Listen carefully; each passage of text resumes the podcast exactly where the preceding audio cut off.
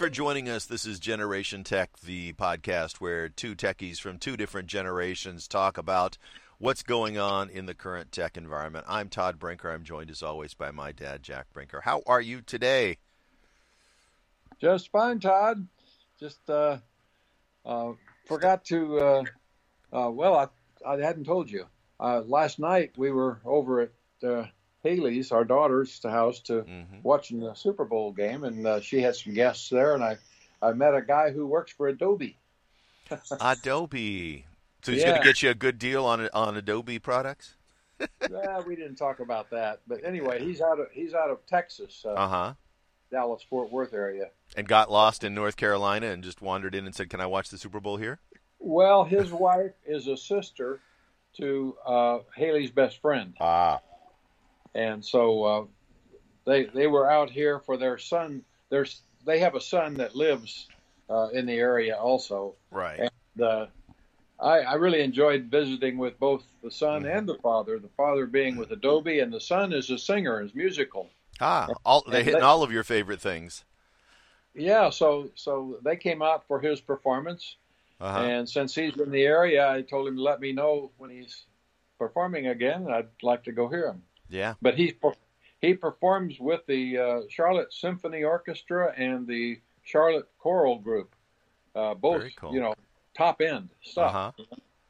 Uh, so, I just discovered this weekend that I have a former swimmer who is living now in Charlotte and is finishing up her degree in nursing and plans to live there.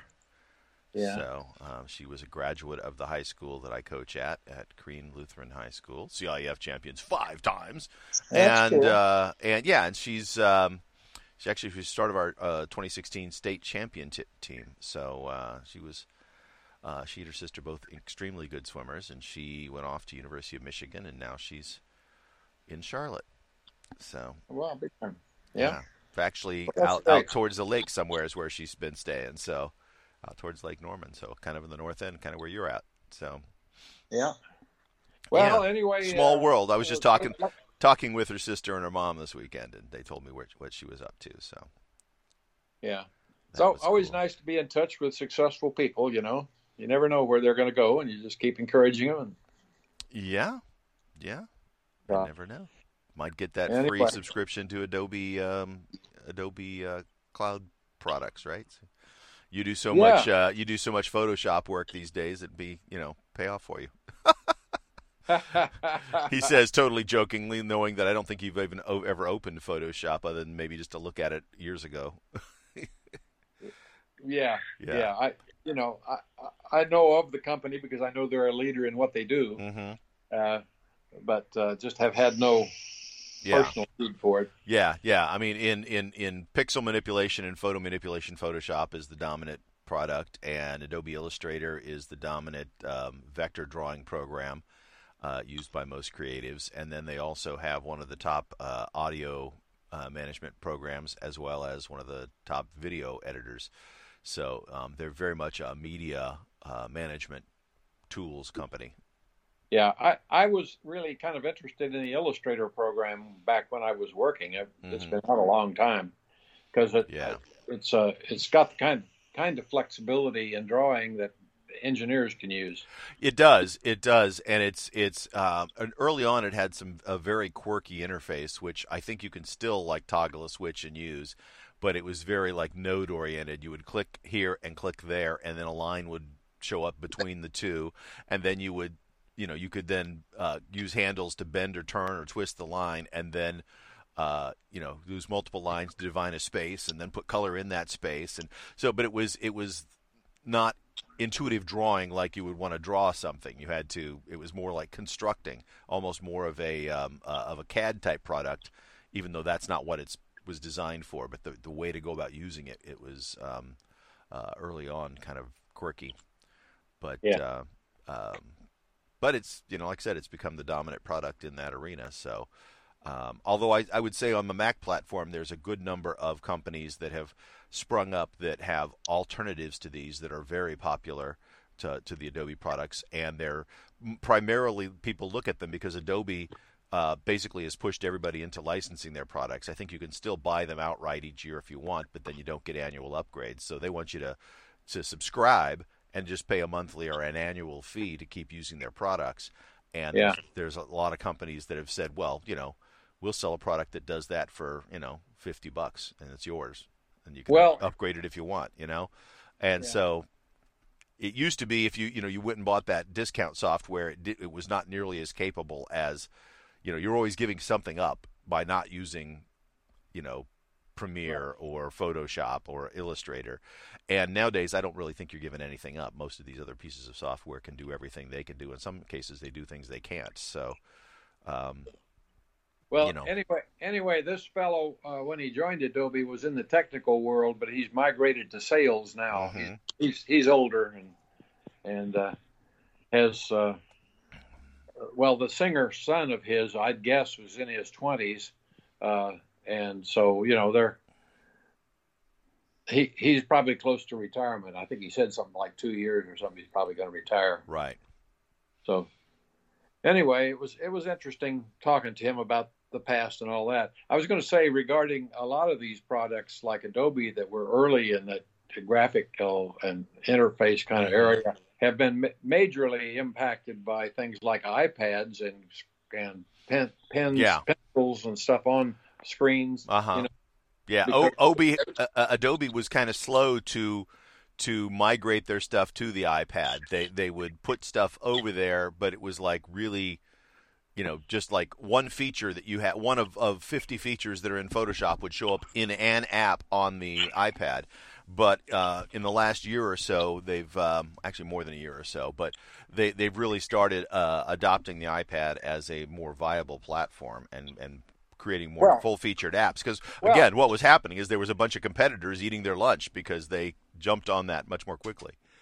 Yeah, well, the problem is, is that you have to rethink everything. You know, Right. you can't just transfer products. You, you know, Right. a, with a different different uh, user technologies. Yeah, it's it's really a, it's it's it's a rewrite, and when they're doing that, then you know you might say, well, we could use some of the core function, but in order to really take advantage of that platform, they kind of had to rewrite that too. So I think they've sort of been going through the process of rewriting all of the core code for their primary products, Yeah. um, and and that takes time, and that's why they were kind of slow in doing it. Um, but from what I've read, they're pretty well accepted as far as the quality of the products on the on the touch devices nowadays. That they've really kind of gotten over that hump because early on, you know, you could get Photoshop on your Mac or your Windows machine, Yeah, and then yeah. then you would have like Photoshop Lite, meaning you know a few features on the iPad, and that was about it. You Yeah. know, and and they had a a um, uh, you know Lightroom sort of to browse through projects and or photos, but but I think that was one of the first ones, and, and it's a you know a less a, a, a I don't want to say lesser app, but it's it's um it it a lot of, it's not not as feature rich as something like Photoshop and Adobe Illustrator and Adobe Premiere. Um, you know, because it's basically just a photo management tool that, that they've added some editing things into. So it's a subset of what Photoshop does layered on top of like a file management app. And uh, so they moved that one over pretty quickly. But uh, yeah, yeah. so anyway, Well, this isn't the start- Adobe show. Why don't- yeah, why don't we uh, start from the top of the items that I have here? Now, some of them weren't Mhm. intended to be long discussions, but just to bring something up and right. be sure that our listeners are aware of it. Right. Uh, So um, the, one of the first things you had up there was a link from a company, the Nine to Five Mac has a section, and this is something that I've noticed for a while. In in in addition to putting ads on their sites, a lot of places now will intersperse with their articles. Essentially, they're calling them reviews, wink, wink, with a bunch of links that allow you to buy stuff from them.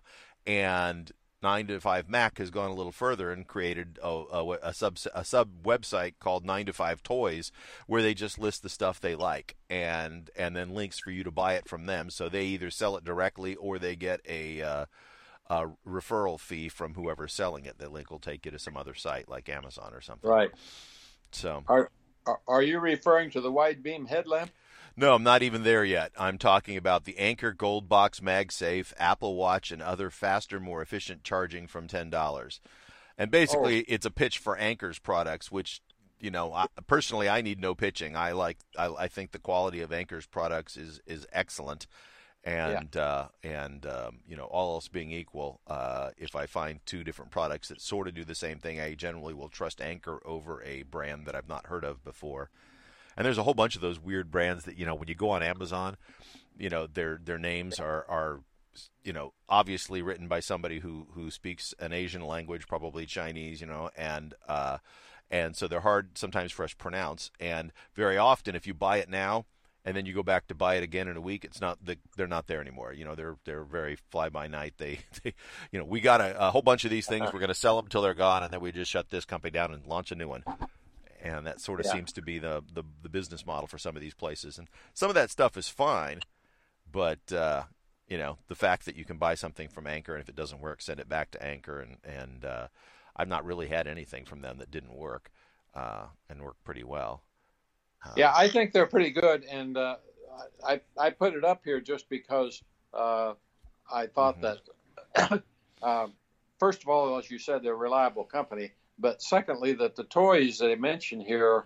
Uh, like an additional battery for phones and all mm-hmm. of that. Instead of going back to Apple and paying to have a new battery put in, you can go very inexpensively add another battery on the outside right. if you're willing to do that. And we've been quite happy with the one that, that I bought a long time ago. Mom's still using it on her. Yeah, that's phone. an Apple one though. Yeah, it is. That's the one but, that the, the Apple uh, charging case. But that's the same thing that they're doing here, you know. Well, what they've done, there there have been other companies that make charging cases as well. Um, you know, even in the older ones. The ones they're talking about here are the MagSafe compatible ones that plug into or that attach via the MagSafe onto the back of iPhone 12s and 13s. Right. Um, you know, I think the idea is cool, but the inefficiency bothers me. It's like you're physically attached to the phone, and yet we're going to, from the battery, use MagSafe wireless yeah. Qi technology to charge, and so you're losing a lot of your juice when you're literally fractions of an inch away from plugging it into the port and then going direct and, and losing a lot less. Yeah, yeah, I was going to point out that that's the difference between the, the, Apple one that I have and these. Right, but the current the current Apple one works just like these. It, it clicks on with the MagSafe. Oh, it does. It does. They don't sell the one that wraps all the way around well, and plugs into my, the Lightning port anymore. My my guess is is the losses are pretty minimal then. Yeah, I mean, if Apple's doing it and Anker's doing it, they must have have you know been able to to get it to work really well you know, and I think part of that is the advantage MagSafe has over standard Qi is you know that everything's lined up perfectly. Yeah. You know, which which I'm sure makes a huge difference. I suspect that on a typical Qi charger, if you're just out of alignment a little bit, you see a pretty significant drop in the amount of oh. charging. Abs- absolutely. That that whole MagSafe concept was really important to making wireless stuff work. Yeah. You know, in the photo here, they show the Anker um, uh, USB-C charger that the, uh, their IQ charger. They now sell one of those that has two ports on the front end of it uh, for less than forty bucks, and it's like a forty watt or fifty watt charger. Um, they have switched over to using the uh, uh was it gallium nitride instead of right. lithium ion? Um, yeah. Uh, um, or not lithium ion, but the the, the GA. Yeah, and, low loss. Um, yeah, uh, wall wall warts basically. I saw one I and, saw one advertised the other day. I think that had four ports on it. Yeah, I've seen one. The, the most I've seen is a four port one that was from another company. Um, yeah. Uh, but uh, you know the Anker ones, like I said, I, I, I tend to like them. Um, and look at this. The, the, it's a 30 watt charger that's for for 21 dollars basically. Um, you know, uh-huh. from, from, Anker, and that's uh, you know that's a very affordable charger, and 30 watts is enough to charge, uh, you know, uh, pretty much all of your iPads as well as you know any of the Pro iPads, any of the phones, any of uh, uh, uh, like the um, HomePod Minis use a 20, 20 watt one. So um, I think that might even handle the MacBook Air. And it, you can't tell by looking at this either, but they're significantly smaller than the traditional um, Power Bricks, just because the um, the the the actual windings and stuff are less for that right. particular chemistry. So, yeah, yeah. The, why, don't, why don't we go on to the one right below it because I've, I've I'm fascinated by this. Uh, I, when Apple put the feature into Photos so that they they now t- take and copy uh, all the text that's available on any photo.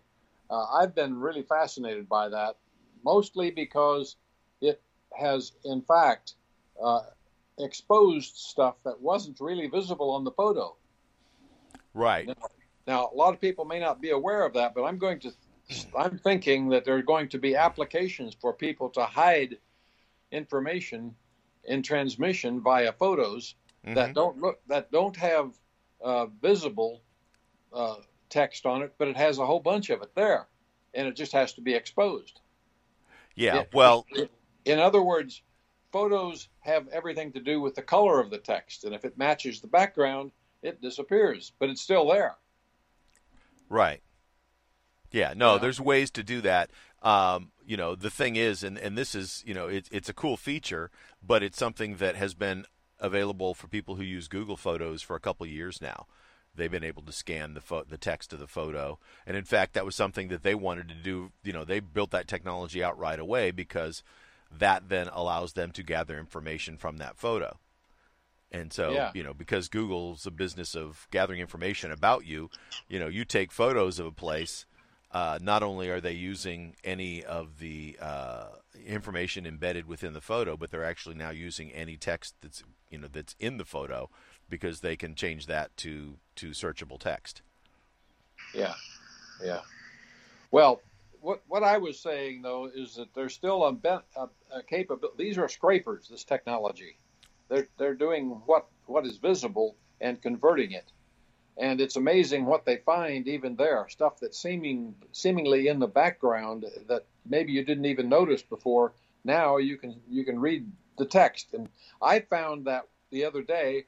I forgot what it was I was searching for, and of course it now searches the photos through the uh, top level magnifier. I forgot what that's called, but anyway, when you search everything on your Apple product, it it does photos too. Uh huh.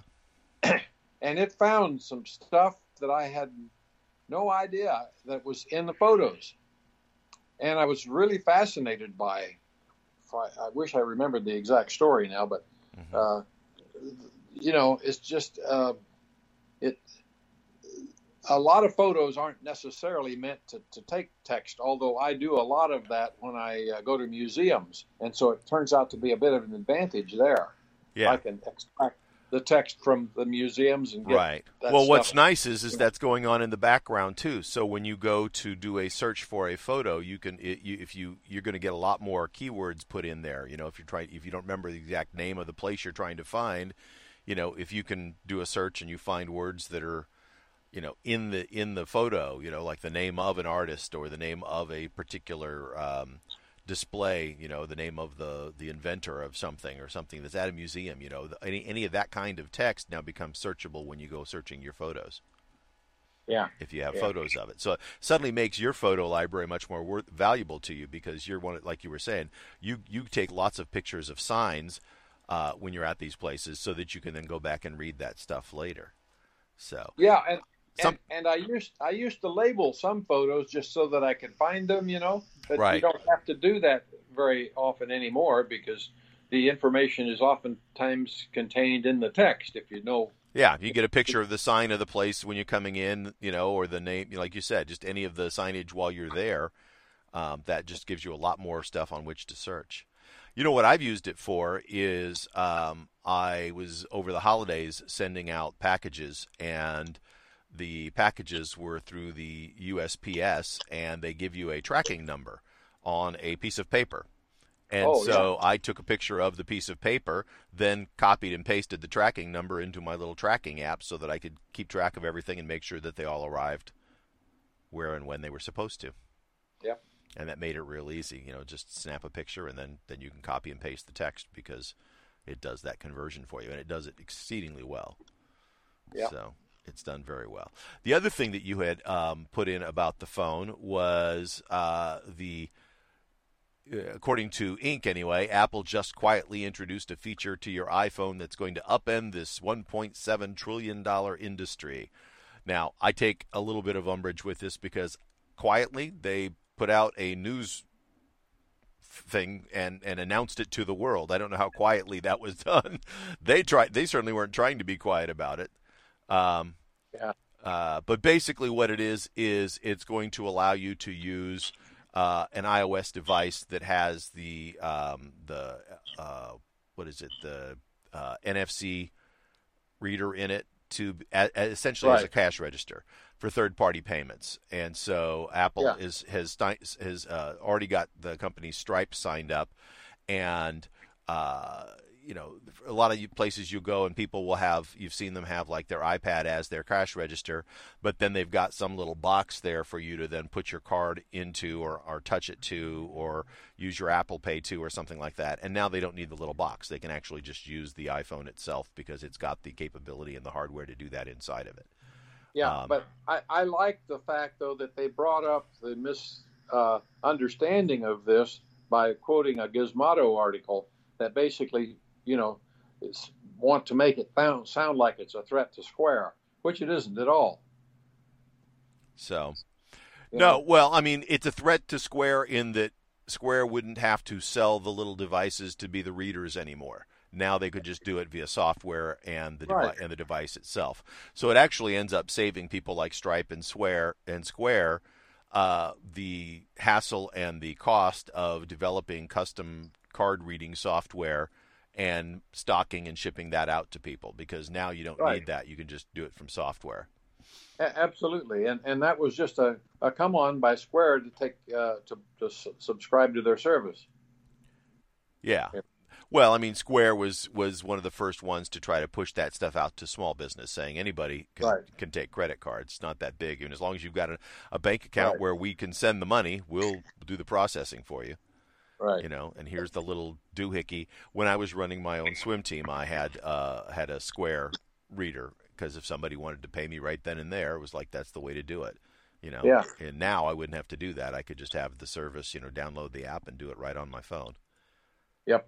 So the, the issue and Square is going to be out there for, for some time because you, you uh, until we know that uh, Android phones and all have compatible capability people still won't be able to pay that way uh, unless they have an iPhone. You know. Um, yeah, except that I suspect that there will be um, uh, just like you wouldn't be able to get somebody like Square or um, or um, uh, Stripe to sign on if they had to have an iPhone. They're going to say they'll take NFC payments from anything that can create the appropriate NFC so there'll be, you yeah. know, there's cards that have NFC, but there's also Samsung phones that you know can use Samsung Pay, and they're going to accept that just as as easily. You know, it's a sta- yeah. it's a standard protocol. Yeah. You know. So, so, anyway, it it just takes a while during the transition, but right. gradually yeah. Gradually, those square readers are going to get phased out. And, sure. Yeah, because people are going to go, I don't need that. Or, or what's going to happen is when they when theirs finally dies and they call up the company for a new one, the company's going to say, you don't need it, just use your phone. We yep. don't we don't sell them anymore, and it you know it's a cost of savings to people like Square. Uh, yeah. You know, a cost of savings. It's a savings of, of, of that specific cost of doing business. You know, that hardware they, they no longer have to create right. and, and distribute. So. Yep. Yeah. Now the thing that I think uh, I, a couple places I saw initially thought this was supposed to be like, well, you know, I could then pay money to you, um, which you can already do using uh, Apple Pay. This isn't right. that. This is for businesses. This is for companies like Square and Stripe to to set up a device as a cash register, essentially, as a digital cash register. Yep. So, which yep. is also the reason that it wasn't announced like at one of the consumer type of, of shows that Apple does because it's not really a consumer thing; it's a business to business kind of thing. Right. So. Anyway, uh, one that I just got my attention because uh, a lot of people are Zoom users uh, is that if you use it with your Mac, there's been a bug that let, leaves the mic on. Now, there's nothing in this article that says anything about exploits uh, exploiting it, but there were probably a always is a, are a few out there who will try to do that. But anyway, it's been fixed, and just the, the normal caution is keep everything up to date. Yeah, yeah. Version five point nine point three. Um, uh, is the latest version of, uh, as of this article, which is dated February 12th. So, uh, February 12th, 2022. And we record on the 14th today. So, there is an update out that fixes the problem. And the thing so. that made it, the, the, thing that made made it come to light is Apple providing those little red light that, uh, indicating whether the mic is on or not.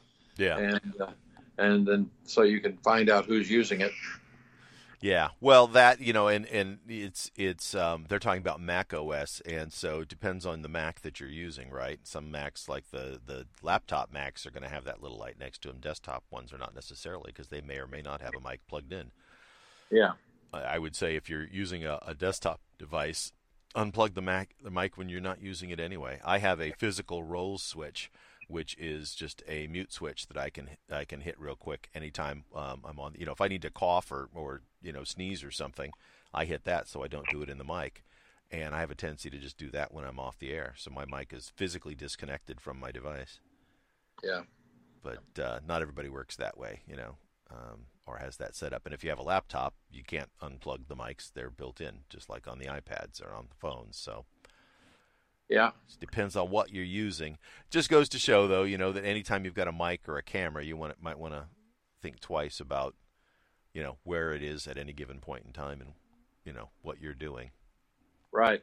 Well, well, the problem with microphones, though, is that's the most violated because we all have microphones on every device we've got. Yeah. You know. Yeah. It's just that, that you need to be aware of when it's on. You know, like mm-hmm. right now, I talking to you and I see the red light on my phone, you know? Right. right. You know, it's just it's just being aware of what's actually going on, knowing what that red light means. I think there's a lot of people who who haven't a clue. You know, that they wouldn't know that that's oh, that's what that red light means. Yeah. You know? Oh, okay. Uh, you know, it's like, but, it, but, but it's possible.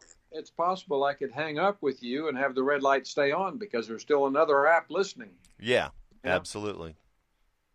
So anyway, that's that's something that everybody needs to be aware of because mm-hmm. uh, your privacy is being violated if you don't know you're being heard. Mm-hmm. Yeah, that's one of the things that the uh, Facebook people, the Meta people, got caught doing a couple different times. Was you would shut their app off, and their app would restart itself in the background, and uh, and then turn the mic back on. Yeah, and, and to listen and then they would parse what was being heard and use that to to start selling you ads for things, you know. Yep. So they they and they've been caught with their hand in the cookie, cookie jar more than once doing that kind of thing. You know, I know one of them specifically. They uh, they played a one second loop of silence as a sound in the background, and so that way then they could keep their app running in the background even after you shut it off. Just like you can you can put a you know put on your music and then switch to a different app and the music will play in the background. Mm-hmm. Um, and that's what they did. So they played a one minute, one second loop of silence, and this is before Apple put the little red light on there. And so people found out that that was going on because what would happen is they'd start listening to some music, and then a few minutes later the music had shut off, and they go, "Well, what happened?" Oh, it turns out that the fine folks at Facebook were playing a one second loop of silence and shut off what you were listening to so that they could play that silence so that they could then restart their app and listen on your mics. Huh. Like, this, this, speaking of all of that, it happened that at four o'clock this morning, my time, East Coast time. Uh, my phone, which was sitting on a charger, not not a MagSafe charger, just a little plug-in at the bottom, you know. Mm-hmm. Uh, and it started playing some celestial music, and I, I guess I, in my dream, I thought I was in heaven or something, you know. and and then I noticed where is that coming from? And I turned my head a little bit. Oh, that's that's that's my phone. It's live. I, you know, and I'm I don't have my hearing aids in, so the dog had to hear it, and mom she said she heard it. You know, so anyway, I as soon as I realized what's going on, I reached over and grabbed pulled the phone back, and now I had. It took me a while to get it turned off because I have the focus thing on at night, and so the phone won't even let me uh, uh, open it up in the normal way. Uh, I've got to push a, a, dismiss button to get out of that focus right. Out of the, right, get out of your focus mode, your sleep mode. Yeah. But while I'm fiddling with this, then I'm thinking, oh, I just turned the volume down. which is what I did, and that immediately, you know, got the the noise out. Problem solved. Mhm. But but it didn't solve the focus thing for some reason.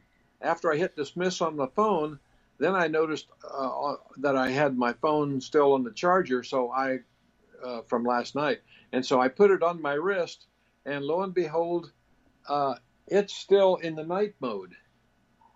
So I had to go into the actual Focus app, and there it said the night was thing was still on. Dismiss didn't dismiss the night focus. It, Mhm. it apparently thought it was just a temporary thing to get into the phone, which I didn't know about. I've never done that before.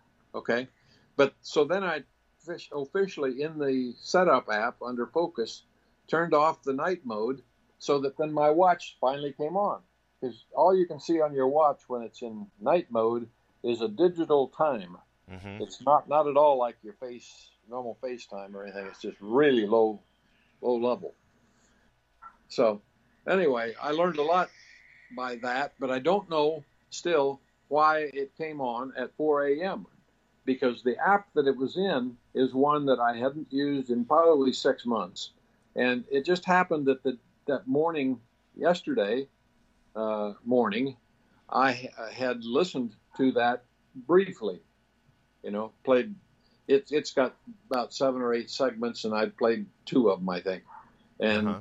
and just turned it off. As far as I was concerned, I didn't even know it had an automatic turn on feature. It must have though, because it came on at 4 a.m. That's lovely. Isn't that weird?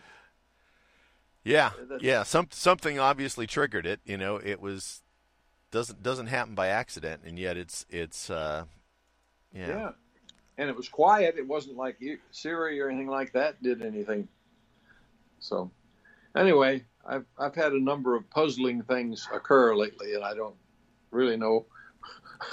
Yeah. haven't, haven't had much success in solving most of them. Yeah, you know, I, I'm sure that they're on the device, but they're they don't seem to be easily exposed. I think we probably should do some searching around, and that is, you know, log files as to what's going on. You know, I know there on the Mac, you know how to, you know, you can go into your utilities folder and you can look at the system logs and you can see what is happening and why Yeah. things are happening. But there's not a really good way to trace down. Like if stuff just happens, you try to figure it out. Like I had a weird thing where um, the light on the outside of my shack out back studio at on, at night kept coming on, and Huh. and I can see it from the bathroom in, in off my bedroom. And so at night I would look out there and the lights on, and you know I've got it set up. I know I had it set up so that if something walked by, like a, you know we've had uh, a a possum walk by and a cat walk by, you know through that area, Yeah. and and that'll trigger it Yeah. but I want to know what triggered it. And so I started looking around and digging in and found out that somehow I had set it up so that if there was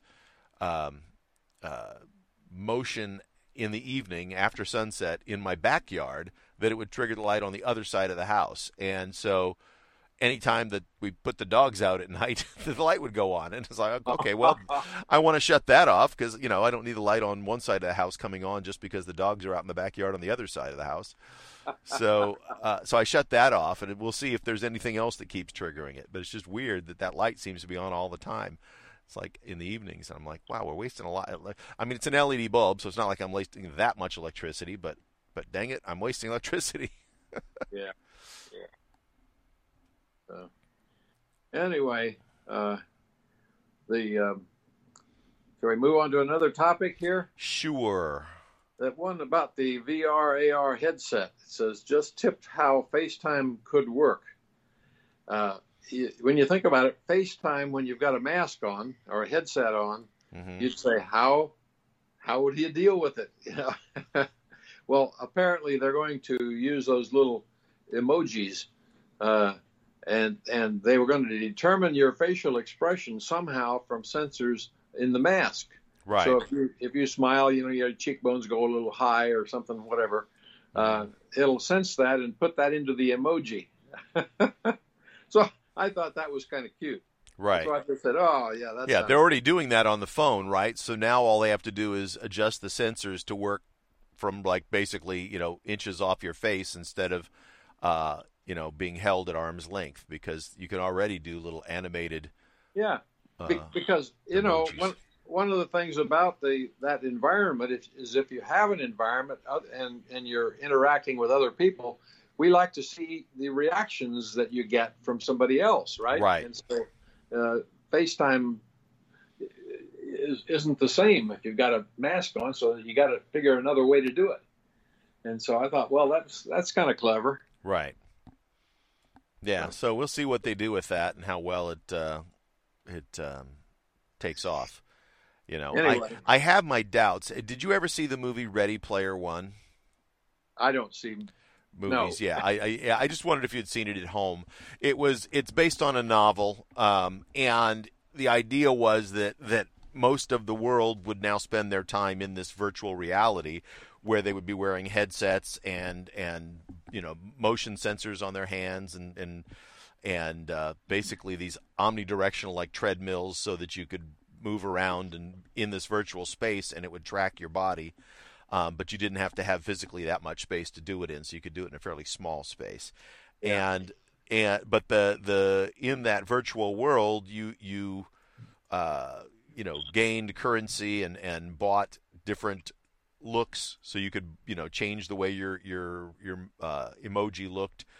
And, you know, and so you could present yourself as a big, giant, hulking you know person even if you're you know a, a skinny tiny small person you could you know present yourself any way you wanted in that virtual world Yeah. and uh, uh, so it was just kind of interesting to see that as as Facebook has kind of said you know we're going to be meta and we're going to go in this direction they seem to be kind of drawing a parallel to that that seems to be like their goal they want this weird um, uh, complete virtual online world that we're all going to interact through. The, the metaverse. That's why they renamed their company, right? Exactly, but it looks very much like that movie. If you want to get an idea of, you watch that movie and you'll see that that's exactly what what uh, he has described. Uh, Zuckerberg has described as kind Yeah. of wanting the metaverse to look like.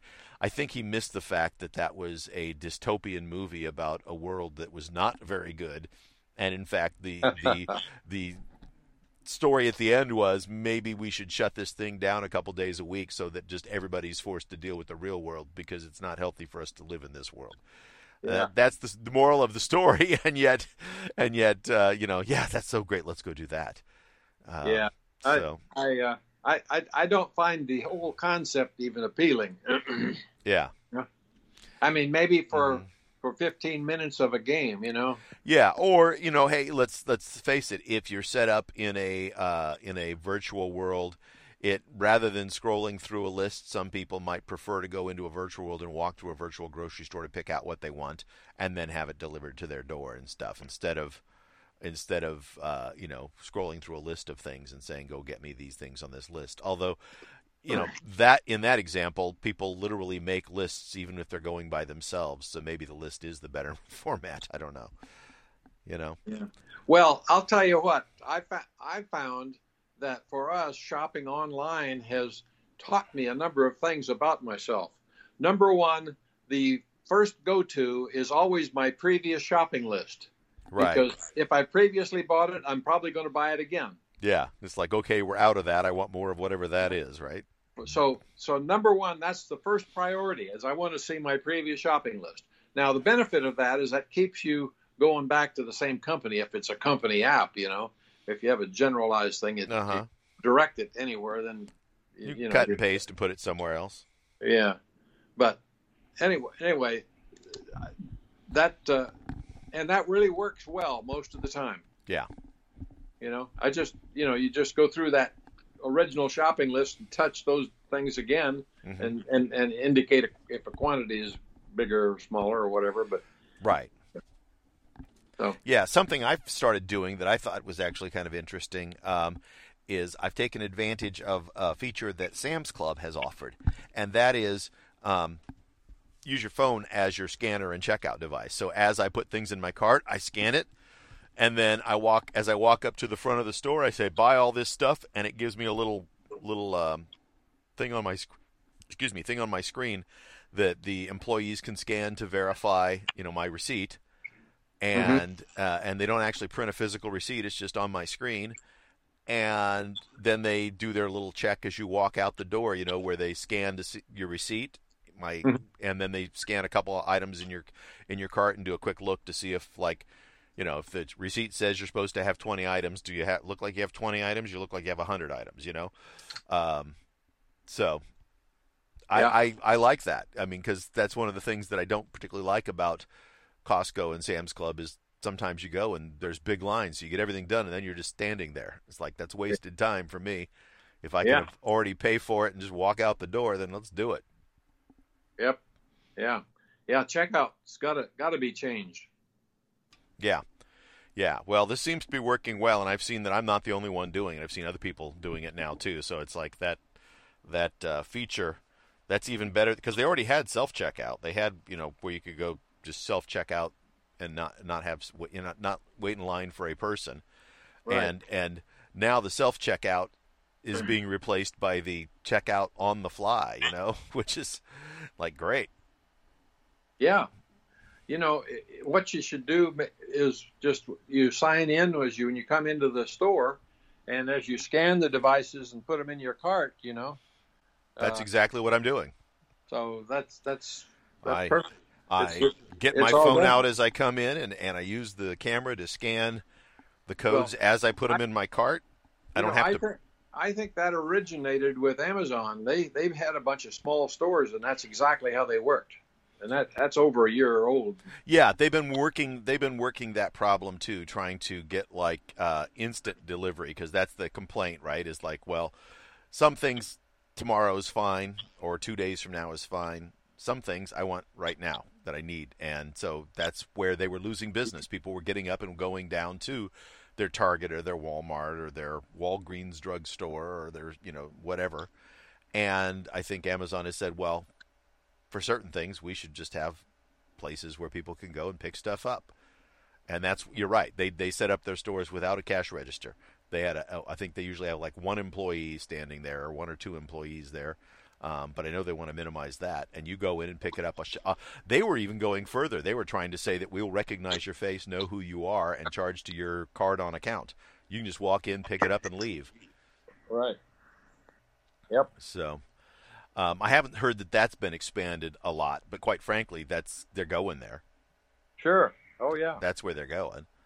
You Yep. know, especially for things like you know um, small stores like 7-Elevens and you know the AMPM type of model. Those kind of things, it's easier to do. There's less space and less people can be in there at any given point in time. You know. Yeah. Um, but uh, you know, as long as they've got enough cameras and uh, and computers on the back end to handle it, um, there's no reason something the size of Walmart couldn't be that same way, right? The, the the only thing that bothers me about that is that I want some absolute assurance that they never sell or give or aid any governmental agency, any, including the police, by Yeah. giving them that data. But I'm sure they will. I'm certain oh, will. oh, absolutely. They'll be they'll you know if they're subpoenaed and said, "Hey, we this happened right outside your store. We know your store is chock full of cameras. Give us But- all your camera feeds." But, but I'm I'm a hell of a lot more afraid of the government than I am of anybody else because uh, a, a bad government getting in power can just, just wipe out democracy instantly, and we're and we're close to getting to that point now. Yeah, well, we've had we've had a variety of issues with that, and you know it's, it's going to be a difficult time as we work through how to how to implement the technologies that we've that we've created, and saying, well, what are the right rules around these technologies so Well- that we can use them, you know, to help us but not to hurt us. Yeah, well, the the first thing is that unless something in, is very specifically authorized for any government official, they have no right to doing it. That's that's the first law that needs to be put constitutionally. You know, See, and it kind of works They the other are- way. Is they- if there's oh. no law restricting me from doing it, then it's legal. That's kind of how it works here. You know, and, I mean seriously, That, that, that's and exactly the op. That's, and- you're right. That's but that's exact- assumption they make. that because because we view ourselves as a free society so we say we don't have limits but then what happens is is that the laws always lag behind the technology as new Yep. things come along it's suddenly now we've got to create some new laws because this this particular technology works a little different than the older technology and as a result, we have to you know now make some adjustments. So there's always going to be that wild west aspect for a while until the laws catch up to the technology. You know, the thing is too now, and, and I say it now, but quite frankly, it's the same problem that we've had for years, right? I mean, as w- w- our Congress, when they were starting to make laws about motor vehicles, you know, interstate trade and commerce and motor vehicles, um, most of the people who were doing that grew up in a world of horses and didn't really understand the technology for which they were making the rules. Not very well. And you know, and that's I hear that complaint with with people today, especially in the tech world. It's like, well, these these uh, uh, senators and congressmen don't understand the technology. I mean, you know, you hear them talking, and some of them, you know, are trying to equate the internet to a massive system of pipes, and and it's like that's not really it. You know, it doesn't quite work that way.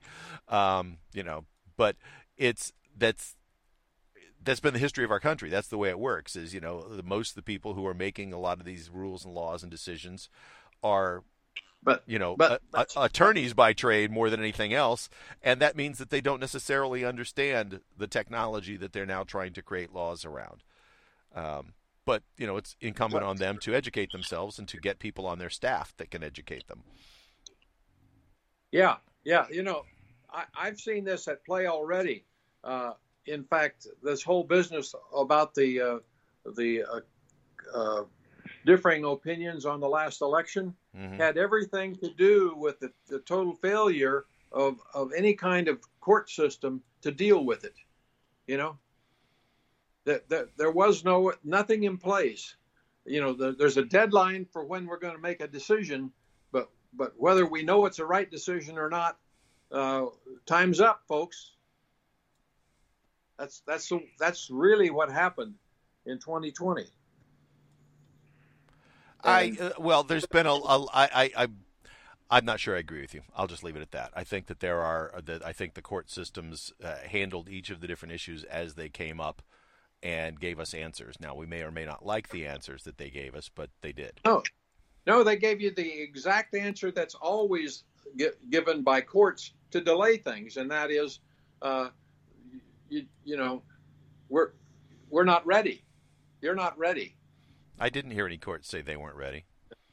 That's that's what my brother Jim, who's a lawyer, says. You know, courts know that they have a limited number of uh, hours in the day to deal with things, so they filter through everything that. Uh, uh, well, absolutely. I mean, if you're a smart that, judge or you're a smart attorney, you you also know that. I mean, it's just like when when somebody does a pocket veto. You know, it's like I know it's going to expire, the, so I don't have to do anything. But you see, the people don't know that. That's the problem. The people don't know that, and therefore they think that there's some decisions that have been made. There were but, no decisions but, but, made but, well, the whole court process. I none. I completely disagree with you. There were decisions made. There were things that were allowed to expire because they looked at it and said that's a stupid question. There aren't. There is no legal basis, so we're just going to let it expire. They use that as a tool. It's does that doesn't invalidate the result. That's just used well, as a tool to say, I've got more important things to handle because this is not worthy of being in a court. And so we're just going to let it expire. That said, there were a whole bunch of decisions that were made by judges and by courts. It just they just didn't go the way a lot of of people on one side wanted it to go. Well, well, I'm just telling you that I think that inflexible deadlines are going to be the doom of democracy.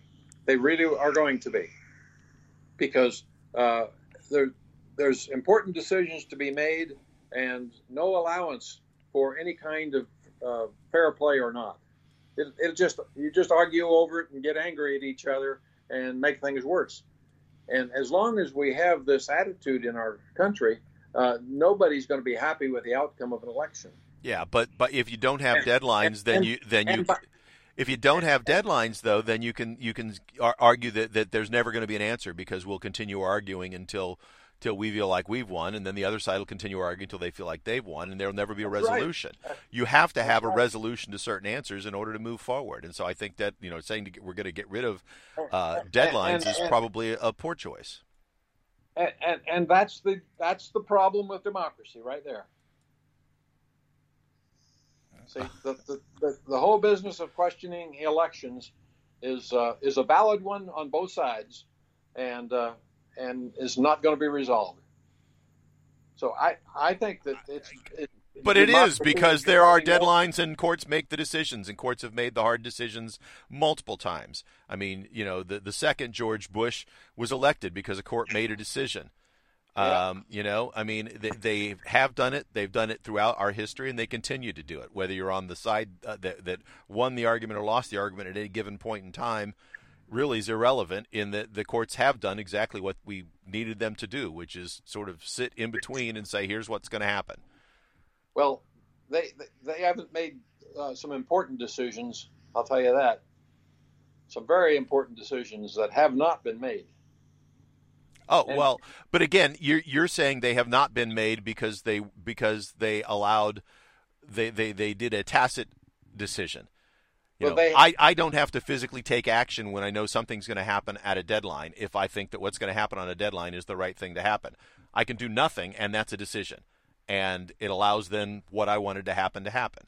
You know, and right. I'm, t- I'm talking in very generic terms here, but I'm just saying that doesn't mean that no decision was made. It just means that I did it without no. any action. No, but what I'm telling you is is that uh, everybody can read the Constitution. Okay. And how, how many people do? And it, well, lots of people did the last election. Lots of people did, and some very clear statements in the Constitution were violated in everybody's mind that read it. And I and I've never seen anybody give me an answer to one of them. In fact, the, the well, anyway, we're getting totally off. I was going to say we've gone way, way, way from text or from yes, tech we stuff. We've, we've, we've slipped but, off. You know, but but you know, I mean, to go back to the core of it is that the you know you, you made a statement early on that your biggest fear is government. I fear government, but I also equally fear the uh, the the power of some of the companies that have you know oh, reached, oh, yeah. reached into our pockets as much as if not more than government and how much those companies then influence the government you know? I mean you you talked about problems with democracy. It had you know and concerns about the courts. I have problems with democracy and concerns about the limited options that we have in our democracy because we only get the people that have been hand selected by the corporatocracy to even vote on you know, yeah. there's there's yep. there's nobody who who rises to the level of president that isn't beholding to some major fund uh, funds that are are you know run by big companies. Yep. You know, that's yep. the only place that has the money to do it, and so you know it's um, our options are are extremely limited based on that. So. I'd like to go back to uh, something that I thought was uh, a wow product. I said, "Wow, this is great, but 50 bucks." Yeah. And that's the and that's the latest flashlight.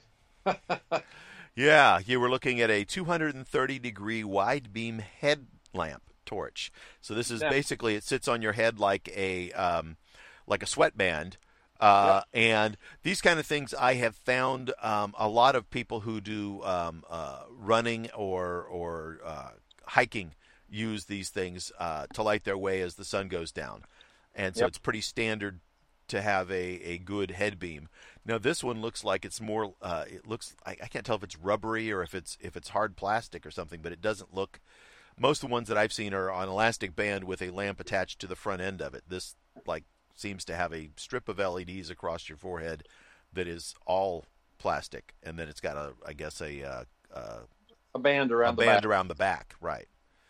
So, um, so I actually have one of these that I have used in the evenings coming back from swim practice. At you know when it's dark, we we I our pool is in a Boy Scout camp, so I'm out in the tules, and uh, just to make sure I don't step into a gopher hole or step on a snake that decided to sun itself out. You know, stay you know cuddle up next to a rock or something that was warm uh, as the sun has gone down.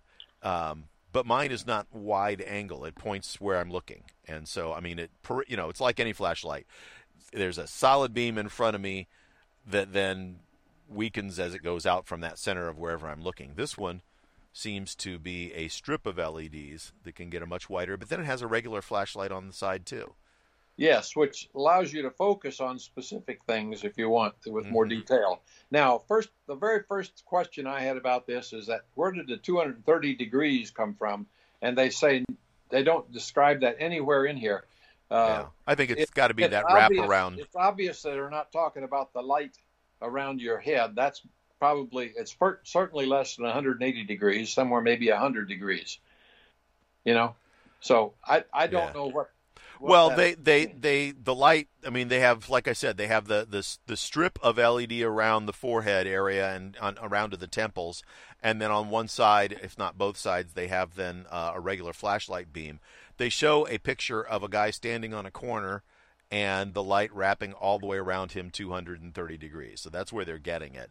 Um, and I think it basically is just coming from that that wraparound LED strip that Where do you see that? I'm on the FlexBeam website. I went to their website. Yeah, I'm. and I scroll down and there's a picture of the thing and right below that is experience max light coverage near natural light and it shows the guy standing on a corner you know Well, like, that's- and I've got an eagle's eye view and then the picture right below that is a guy looking at a piece of paper or it looks like maybe a map or something uh, wearing his his I, I am on illuminator. the FlexBeam website also, and never Uh-huh. found a guy standing on a corner with a 230 degree wraparound. huh okay well I'll send you the picture that I got and you can look at the picture Oh, oh, I do see something now. Experience max light coverage, right and yeah yeah you're looking at it because I just sent you the same picture so no, I, I, I, I haven't changed anything. I haven't looked at your recent. No, but I, I'm saying you you're looking at what I'm looking at. You read the words that are right above it. It's the same picture I just sent you, Yeah. so we are on the same page. O- Yeah. okay, can can you help me understand what that is? How- How how's where's that like? It looks like there's flashlights out in front of them. Those are eggs laying or something laying on the ground that are balls, so you can see the shadows coming from him. And then the Oh. picture right below that shows him actually wearing the headlamp, and you can see it lights up all the way around. It's that full LED strip.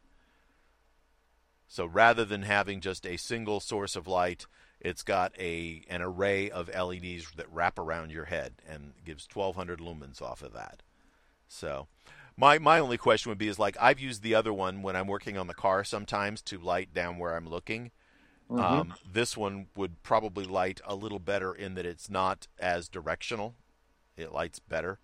You know, it's it's Yeah. it's. Uh, I'm not sure for me anyway in using one of these, and like I said, I use one right now. Whether this this more omnidirectional thing is um, good or bad, you know, I don't know that I, I I want that any more than just having the spotlight that only goes where I look yeah, you know, because those little LEDs are very bright, which means nobody's going to want to look at you.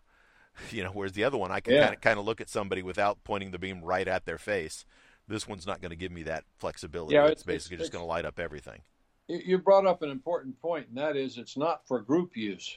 Yeah, yeah, Yeah, you know, yeah. If you're out with a group, everybody's going to be blinding everybody. yeah, that's that's that's 120 lumen, 1200 lumen lumens, Yeah, and it lasts for eight hours on the bat- one battery charge.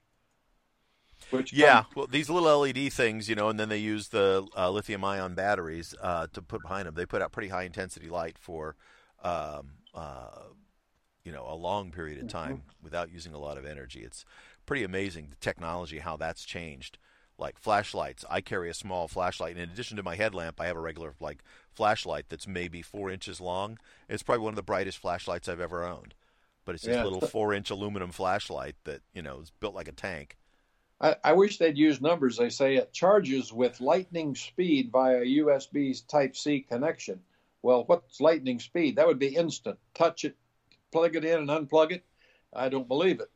Yeah. You know, it, it takes minutes at least. Yeah. Well, I've got a um, the one that I have is is a super bright headlamp that is rechargeable and works for hours on on it says up to 100 hours off of one uh, charge and it is 360 lumens and can throw a light 87 yards in front of you. Yeah. Now this one's 1200 lumens, so it's you know four times that.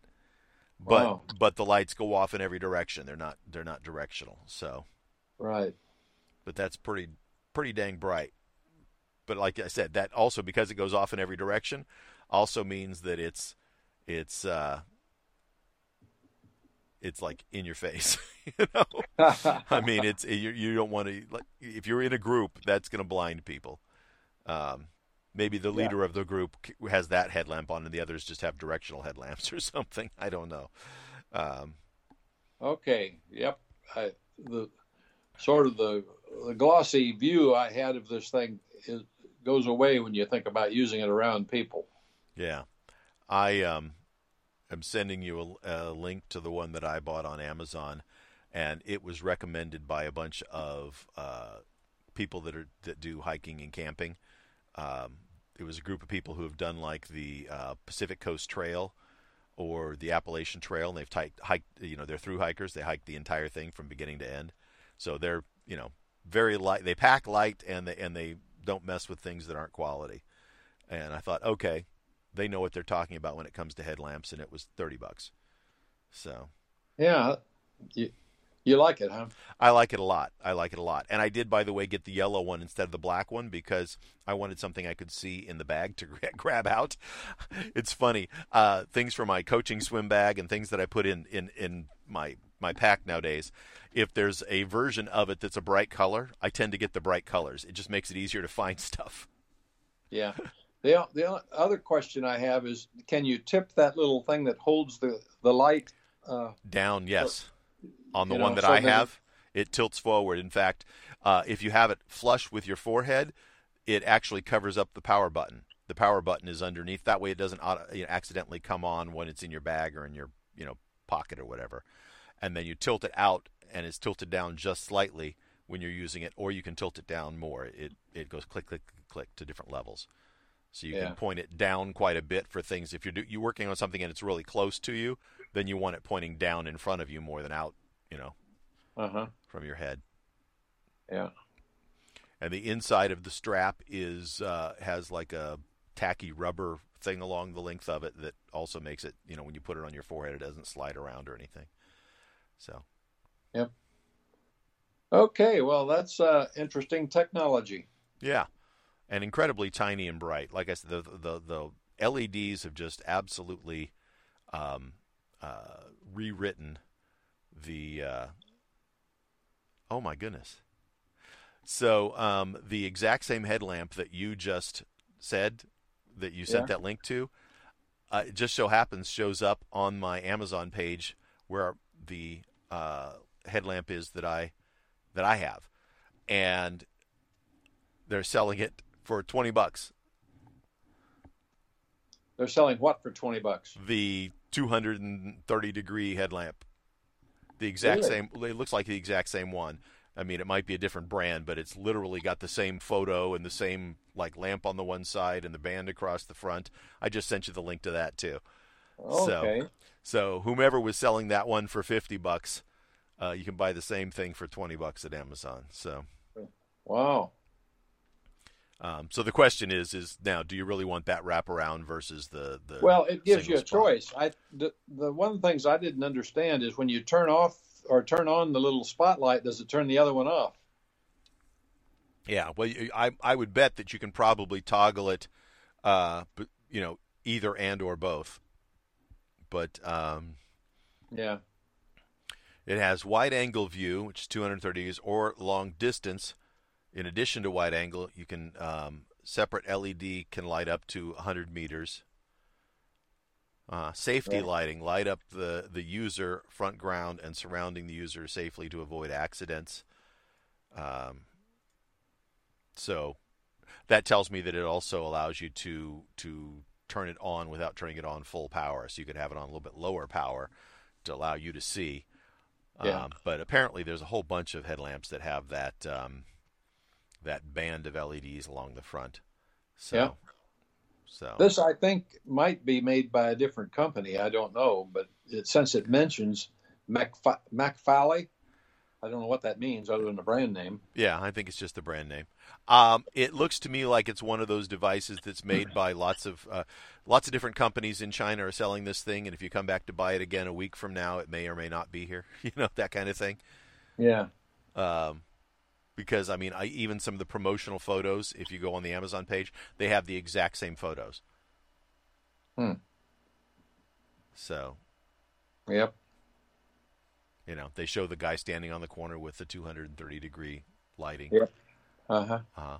they actually show a full vision one of him show uh, with uh, uh, the guy showing the the lighting in front of him, and then the longer distance lighting out further. So, so Well, cl- cl- clearly I- you can control the the spotlight separate from the Yeah. the array. I I haven't ordered one, and I'm glad I haven't. But given the price of twenty bucks, I just may have to. Yeah. Well, I mean, you know, if you have a need to move around in the dark ever, this is a great way to do it because both your hands are free. You know.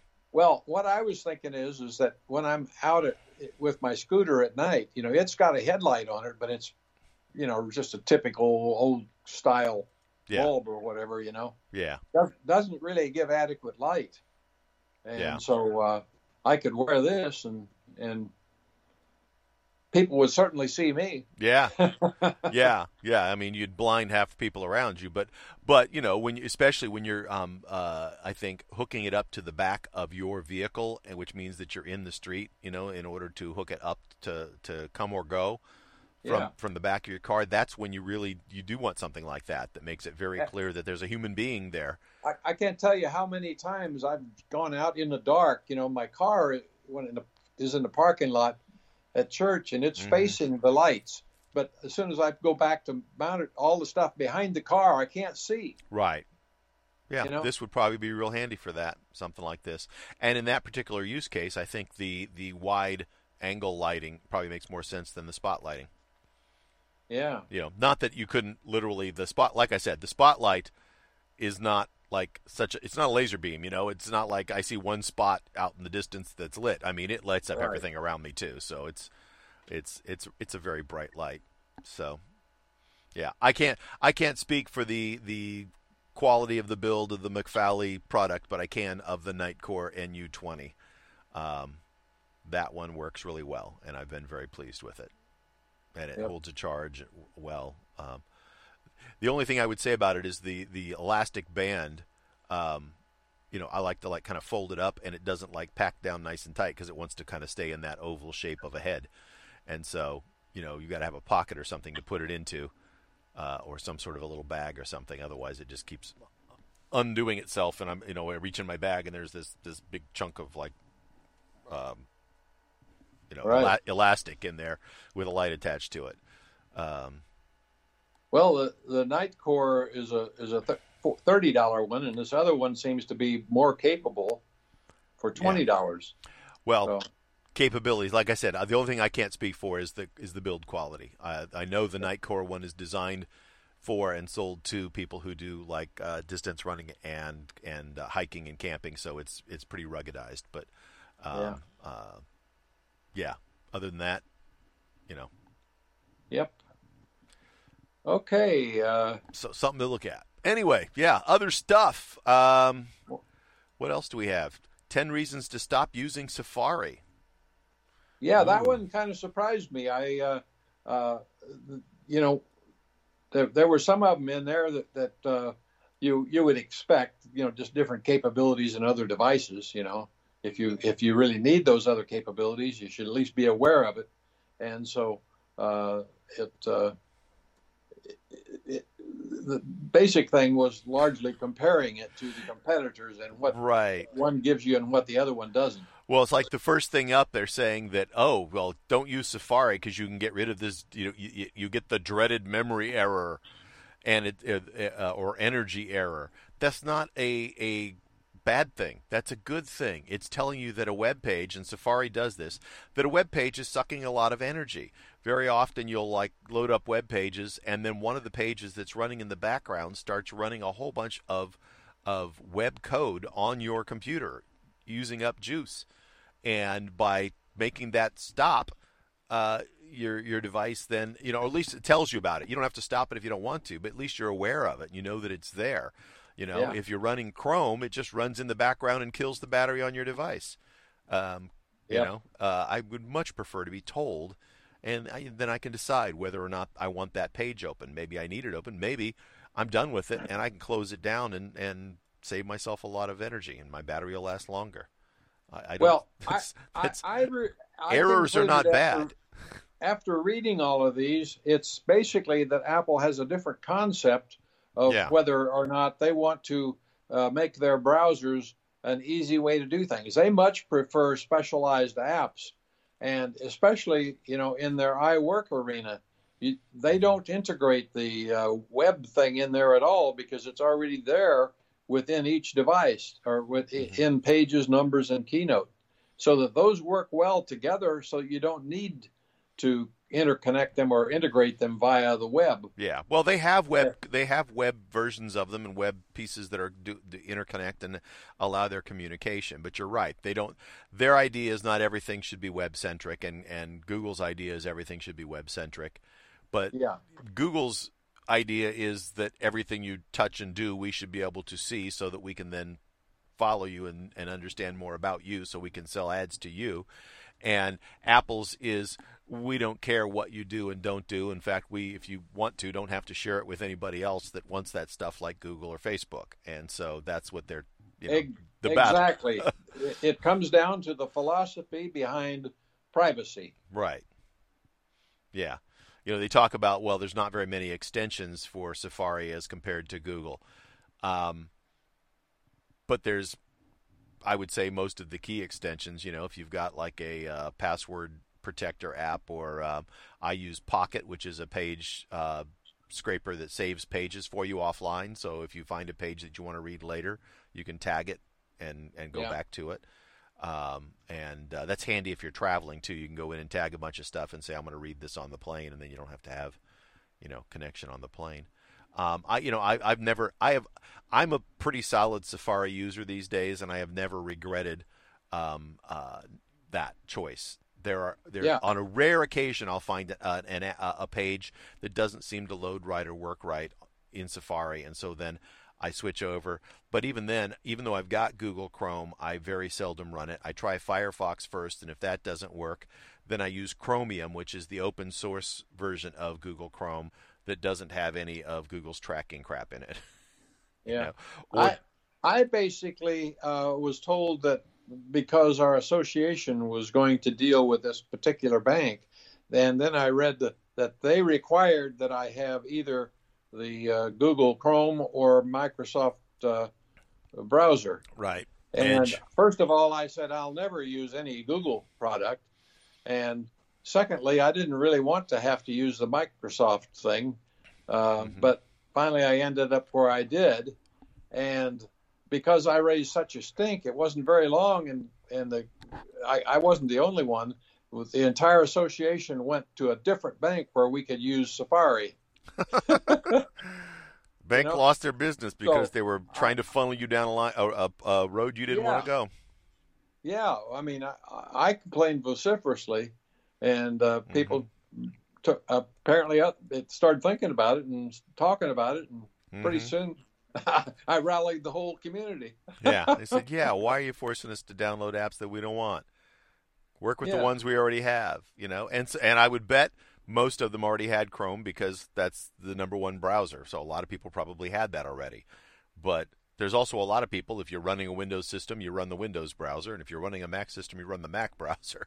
Well, so, you know, it's like there's just a ton of people who who would never think to go download a different browser. They just I, use the I'm one. in, I'm in a community that people are embarrassed to, to admit that they use Microsoft or Chrome because we're just we're just almost hundred percent yeah, apples for people. You know, yeah, it just I just I one thing I've noticed over Yeah. the three years we've lived here is that. Uh, hmm I, I think I've seen one Surface uh, device brought to a, a meeting one Right. time.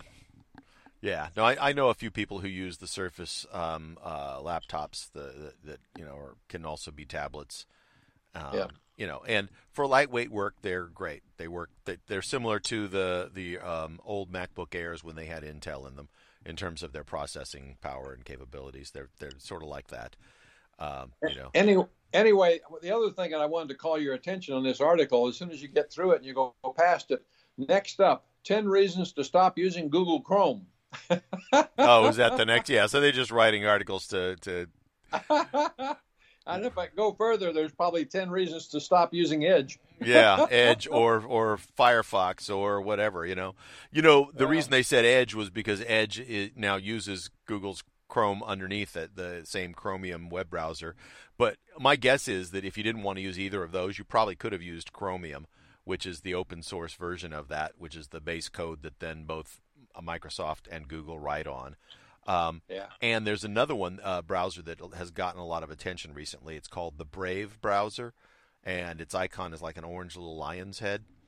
And it also runs on Chromium, but it's it basically follows the so, sort of Safari methodology, saying we have the Chromium engine underneath, but our purpose is to not follow you and track you and copy you, and so they do all their they try to be more secure.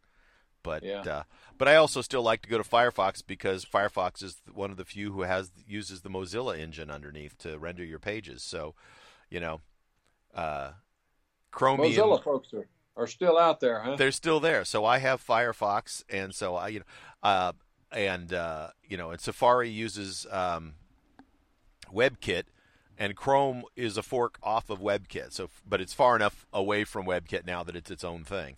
So, you know, I figure I've got the three major underlying engines by by having Safari, uh, Chromium, and and Firefox. So if if it doesn't open one of those three web pages, it's not going to open.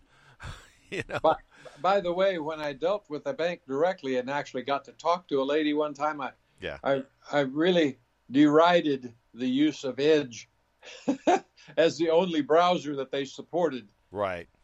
You know, The problem is, is she's probably not the one who makes those decisions. That's probably done by some corporate IT person. But- that, you know, but but I was glad to see us move away from that, and I hope they lose more business because of it. yeah, You know, yeah. Well, somebody needs to go back and talk to their IT department or their development department See- and see- say, see- guys, we need to make a change. see, my attitude today is that I'm using the most popular computer in the world. It's called iPad. I don't care about Macs even.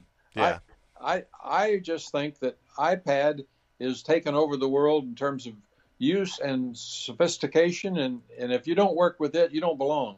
Not on my in my business, you know. oh, I- you're such an elitist. You don't belong. I, I, I've I've learned to be that way, you know. yeah. And I use my iPad for a lot of things, but there are things that work better on the Mac, and I still use the Mac every single day. And so, um, you know, but I use iOS more than I use Mac OS because of the combination of my phone and my iPad. Yep. Yep. Absolutely, I do. But there are just some things it's nicer to have a bigger screen, and I'm perfectly comfortable using my mouse and or trackpad. I Yeah. did get it set up. I have a I have a trackpad on the left side of my keyboard and my mouse on the right side, and I actually use both hands sometimes. Yeah. You know? Well, anyway, it, it used to be when it was the Windows world that I understood the argument. You know, if you really wanted to to uh, be able to connect to the world, you had to have Windows. But uh, it's not not at all true anymore. Yeah, no, I, I agree. In, in fact, in pure numbers, I think it's almost an order of magnitude more iOS devices than there are Windows devices. well, uh, if you're saying iOS including phones, then absolutely. Yeah. you know there's there's iOS is is you know well it's it's while it is worldwide second behind Android it is far ahead of both of those are far ahead of any desktop operating systems in terms of use Yep. so Yeah. So, so Apple uh, they they say one thing every Apple HomeKit owner should use and it's free and they're talking about a widget that allows you to put HomeKit stuff up on your home screen easily. It's called Home Widget. It's a dashboard for designing iPhone and iPad HomeKit widgets. So, uh, I know you're a HomeKit user, so I put this in here specifically for you. yeah, yeah, you know, and I, I mean, I don't know if they're aware when they were writing this, but it's your all of your HomeKit stuff. You can put that in Control Panel. So you can pull down individual devices or groups of devices in, in or scenes in Control Panel, and so that's a quick and easy access to all this stuff. So I mean, I have Yeah. some things in widgets, but I'm you know widgets take up a lot of space, and so I don't want to give up the entirety of my my uh, front front of my phone to widgets Uh, because I don't want to give up some of my apps, and I don't like ganging all of my apps. Yeah. So like the only widget I have on my home screen is I have a Fantastical widget at the top that tells me in big bold letters what the date is, what my next thing up on my schedule is, uh, and in the corner tiny it shows me the high and low for today and what the weather is going to be with a little icon, so I can see it's going to be partly cloudy with a high of 83 and a low of 49. By the way, today is Valentine's Day. Happy Valentine's Day, everybody. Oh, happy Valentine's Day. Yeah. Everybody. It's a lovely day. Yeah. So it says on my phone, and it would never lie to me. So, you know, uh, if if you like widgets and you want to have a quick, easy access to your HomeKit stuff, then this sounds like it's probably a great thing to do. Um, if you don't want to download an app to manage this widgets and stuff, then I would suggest looking at uh, setting up your control panel because you can get to control panel on the Face ID devices by dragging down from the top right hand corner, and it'll show you all your control panels uh, connections. And or on the button phones, if you still have a phone with a with the Touch ID on it, you scroll up from the bottom to get control panel. Um, and from there, you can see, you know, whether you're attached, whether you're in airplane mode, whether you're attached, whether your device is muted or not. Um, those are sort of the defaults, but you can also have HomeKit things in there. So I can, you know, if I regularly turn on or off a fan or want to, uh, like I think the the door that locks, I've got a, a HomeKit aware back door, so I can hit that to lock it. Um, Yeah. You know, I find that for a HomeKit, I actually use um, uh, Siri a lot. Um, I, I uh, you know, hey, turn on lights in this room, turn off lights in that room, turn on fan. Yeah. Uh, you know, close the blinds. I, I can say good night to Siri, and it'll shut off everything and lock the door, and you know, um, uh, it's just I, I find that that works well for a lot of stuff. Yeah. Yeah. So. Oh, And in my in my control panel, the thing I probably use the most in my control panel is the uh, remote for Apple TV. I use the software remote built into my phone as opposed to the physical remote about 50% of the time. for your Apple TV? Yeah. You talk to your Apple TV. No, I said I use the remote app in the control panel. Oh. In the oh, control panel, that's I said the thing I use the control panel the most for is to to hit the virtual remote for my Apple TV. And That's I, right. and I agree. I I'm the same. I, Yeah. I like I like I like that. Yeah, I grab the Apple TV remote sometimes, but you know, sometimes I don't want to. I'll spend more time looking for where the remote is rather than just you know my phone's right here in my hand, so I just use my phone. I I, I uh, use it because uh, my wife uh, uh, she she likes the mechanical one, but she Right. can't find the mechanical one. She doesn't know how to use the other ones. Uh-huh. And even if even with the mechanical ones, she forgets that it's a swipe thing on the top, and that it also is a clicker, you know, of the of the on the uh, controller, the Mhm. actual remote. Yeah, Uh, and so that works differently than one, you know, on the on the screen. it does. It's it's slightly different. Um, I mean, the controls are you know you've got most of the controls there, yeah, but uh, but anyway, uh, very often she she she uses it to uh, she gets all her exercise stuff off of the Apple TV, right. and so I'm sitting there with my iPad in my hand. And I say, "Oh, which one do you want, honey?" And I can flip through it faster than I can explain. You know, Yeah. so Yeah. I just I just finally do that. You know, Yeah. No, it's quick and easy to do. And if, like you said, if you've got the device in your hand, whether it be your iPad or your iPhone, or it's literally la- sitting right next to you, that's easier than going and finding the remote that's a, that only does one thing. So you don't necessarily always have that right there by you. You know. that's right. And as anybody who's had an Apple remote knows, it might be literally inches from you, down between the Yeah. cushions. Yeah, yeah, because their devices. I I will say that the newest um, remote, the Apple remote for the Apple TV, has been a huge improvement over the previous one. Um, you know, instead of having one whole end of it being touch surface, now it's got the little disc that's a touch surface. Um, it's physically a little larger and a little thicker, so it's just it's easier to keep an eye on.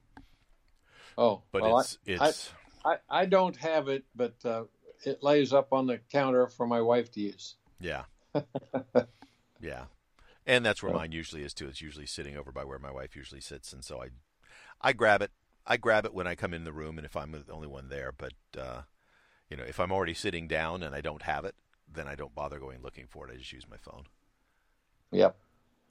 Uh, this uh, might kind of feel like a, a, good transition into another one uh, that I sent you up above. It says how to use Siri to take photos with your iPhone. And I thought to myself, you know, just for selfies or something, or if you Yeah. want to have a group and you put it on a tripod and you get back in the group, and then you just say, uh, "Hey Siri," and then your command. Uh, oops! By saying "Hey Siri," it dimmed the volume of my hearing. Right. Go away, Siri. Yeah. Yo Shlomo. Uh, anyway, I got rid of her. Yeah. uh, now I got my volume back so I can hear. Mhm. I don't know why it does that, but it does. Anyway, uh, this didn't work very well, and the reason it didn't is I had two devices, and and I thought I was talking to one, and it was always the other device who took the command. Yeah, it's You know, frustrating. That's one thing that you know they they try to be smart about that, but it's they don't always get it right.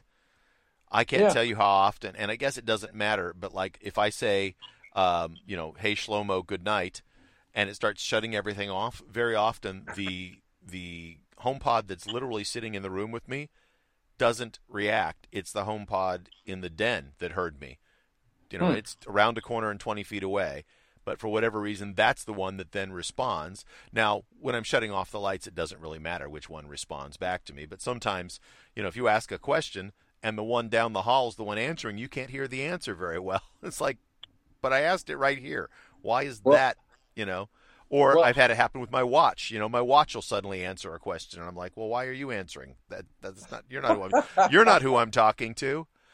And it wouldn't matter except that Siri's not the same in every device. I don't care what they say. Siri in, in, in my watch doesn't answer questions that Siri in a HomePod will answer. Yeah. You know, they they they call it Siri, but it's it's not the same everywhere. Yeah, there needs to be some identifier because, see, I was sitting there this morning like a fool reading the directions off of my iPad that were in this little article on Flipit. Right. and and in my, my phone I was going through and setting it up as it said, you know, just following the Right. directions. And basically you're building a shortcut. and- this is what they're talking about doing is building a shortcut using the shortcuts app, which I've talked Yeah. about before and I think is great. And this is a cool way to use Yeah. it. Yeah, shortcuts are great. However, there's another flaw to this one, and that is, is if you say don't store the, the photo that's been taken, it gets it gives you an error message because it doesn't ha- doesn't, doesn't handle it properly in the shortcut. So anyway, Well, you just need to edit Uh, your shortcut. Put some error so- handling in there. so anyway, this is flawed in two ways. It doesn't Mm-hmm. really work right if you unless you can hide. You know, you feel like a fool. I'm, I'm taking, I got, I'm holding the camera in my hand, you know, and aim it at something to take a picture, and I tell it to do it, and Right. without doing the magic words, the what you say is is very clever. Yeah. It's, uh, Hey Shlomo, say cheese. yeah. Say cheese. Yeah. Right. So, But if it's trying to run that that shortcut on a device other than the phone that you're holding in front of you, yeah, it's and- like, and- well, crap. Well, and, and I got this. let me tell you what happened. I, I then went and looked at photos, and I had this gray photo, and and it was because it took a picture with my iPad, and I had it laying on my lap. right. It's, it's like, well, uh, you know, it's it's guessing, right? It says, well, I have two different devices here, both of which have cameras on it. We'll use that one. Nope. You- know, you'd think that they would have at least used the uh, vertical sensors uh, so that something's not laying down. Right. You know, you're never going to take a picture. Yeah, they've All got they gotta do- proximity sensors on these things too. It's like you should know that the the the dark gray picture of my pants is not what I wanted. Yeah, just just use a little information that's available there to decide whether or not you're going to use this device or not. Yeah. I mean, that that that needs to be programmed in the shortcut. Yeah. Anyway, Yeah. So- well, or even just within Siri, it has the whole issue that that you it it does you know it it it's this sort of omnipresent right AI that's supposed to be able to have a conversation with, but it pops up on different devices, and Yeah. knowing which device is the right device. eh, That's a difficult problem, you know, but they've got lots of information, and it, it seems like they're maybe not using all the information that's available to them in making that decision sometimes. Well, you know, it's just this specific app that requires that you hold mm. hold your phone or whatever or iPad in a position so that you actually get a real useful photo. You know? right. But I'm saying that there's other situations where where I'm trying to use Siri to do something and the wrong device is the one that's responding and there's no real way for you to say no no not here over there. You know? Yeah. Yeah. I mean, if I come into my house and say, "Yo, Shlomo, play some music," generally I want it to play the music in the room that I'm in, not in the not not the the Shlomo in the device down the hall. Right. You know, I want the one here to play the music. This is this is where I am. Play it here, yeah. um, and it still seems to struggle with that at times. Yep. Um, so, it's a, it's anyway, a great technology that's it, still it, sort of in a in its infancy. it, it, it, it's it's one of several problems that Apple has to solve, like the AirTag problem we mentioned. I think the last two or three shows. Yeah. Uh, this uh, article that I sent you doesn't say what the solution is, but that it's coming. Right. So, well, and, and quite honestly, I, I think that the, the news reporters right now are all being very disingenuous by like lambasting AirTags being used to track somebody. AirTags, yeah. the only reason that they know that AirTags were being used to track somebody is because AirTags have feature, because AirTags have features to tattle on themselves if they're being used in ways that are not appropriate. Right. Um, but you know, you can go buy at Target a, a, tile for 25 bucks and throw it in somebody's car and track them and and it'll never tell them ever. And that's, that's right. been in existence for years before AirTags came out. So, you know, I think they're already way ahead of the competition and yet they're the ones catching all the crap about it yeah, Apple has done a public service here by telling everybody that what if you have a tagging device, you can be tracked with it. Right. You know. Yeah, and in fact, they even you know put an app out on the Android store saying you know load this up because this will tell you if you're being tracked by an AirTag if you're an Android user. And yeah. so you know, I mean, they they went I think above and beyond the Call of Duty to try to make their version of this the safer one out there. Um, yeah you know, and it just it just it's unfortunate that that's not how anybody in the news seems to decide they want to take it because that's not inflammatory enough of a headline, I guess. Yeah. Um, you know, but um, that said, I still think that they're a major pain in the butt for not ever figuring out how a family works.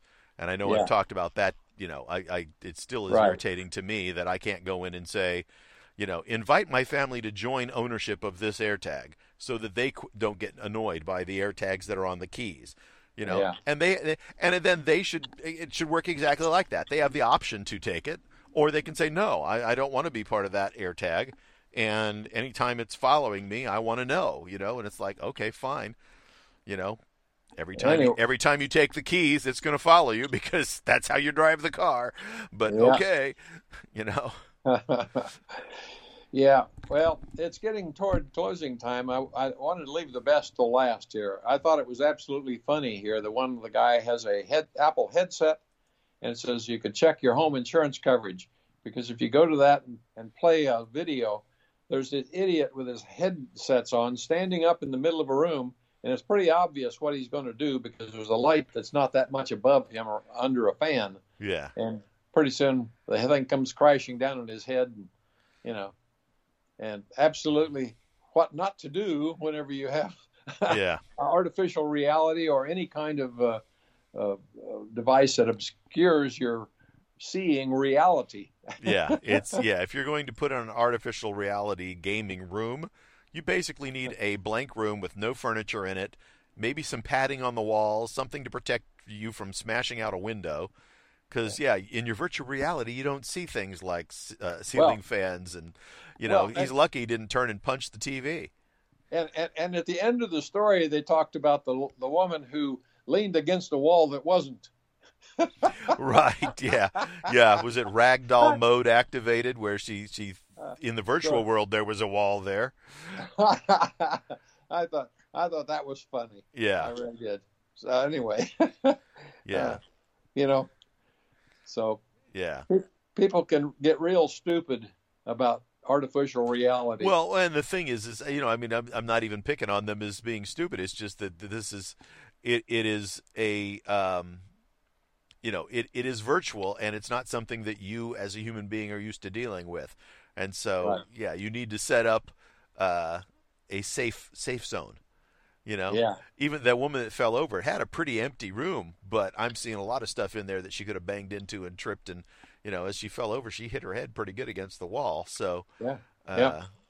Well, know, that's the thing about about this is uh, the, this kind of stuff uh, doesn't anticipate uh, the stupid. Stupid is the right word. There's just a lot of people that are not aware of what they're getting themselves into when they put it on.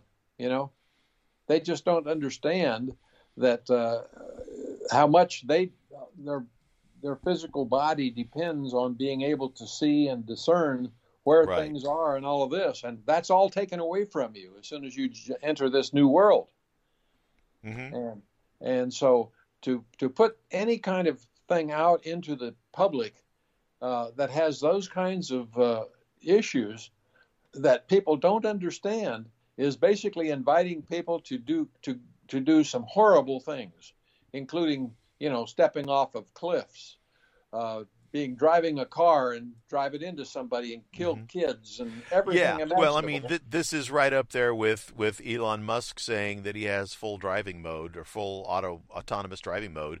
You know, and that's what Yeah. he calls the mode that is not full autonomous. that's you know? right. And then and then throwing his hands up in the air, going, "Well, we had disclaimers in there." It's like, well, don't call it full autonomous if it isn't. Don't call it what it is not. It's not just a name. That's descriptive, and you should be held accountable for it. And and you know now, uh, what was it? The number one um, electronic seller over the Christmas holiday, or I guess it was the number one app was downloaded was the one that works with um, uh, uh, Facebook's. Um, uh, was it virtual reality thing? That's what that woman was wearing the the headset and handles that that uh, it's. I guess they've rebranded it from Facebook to um, to Meta now, but it's the uh, uh, virtual reality headset.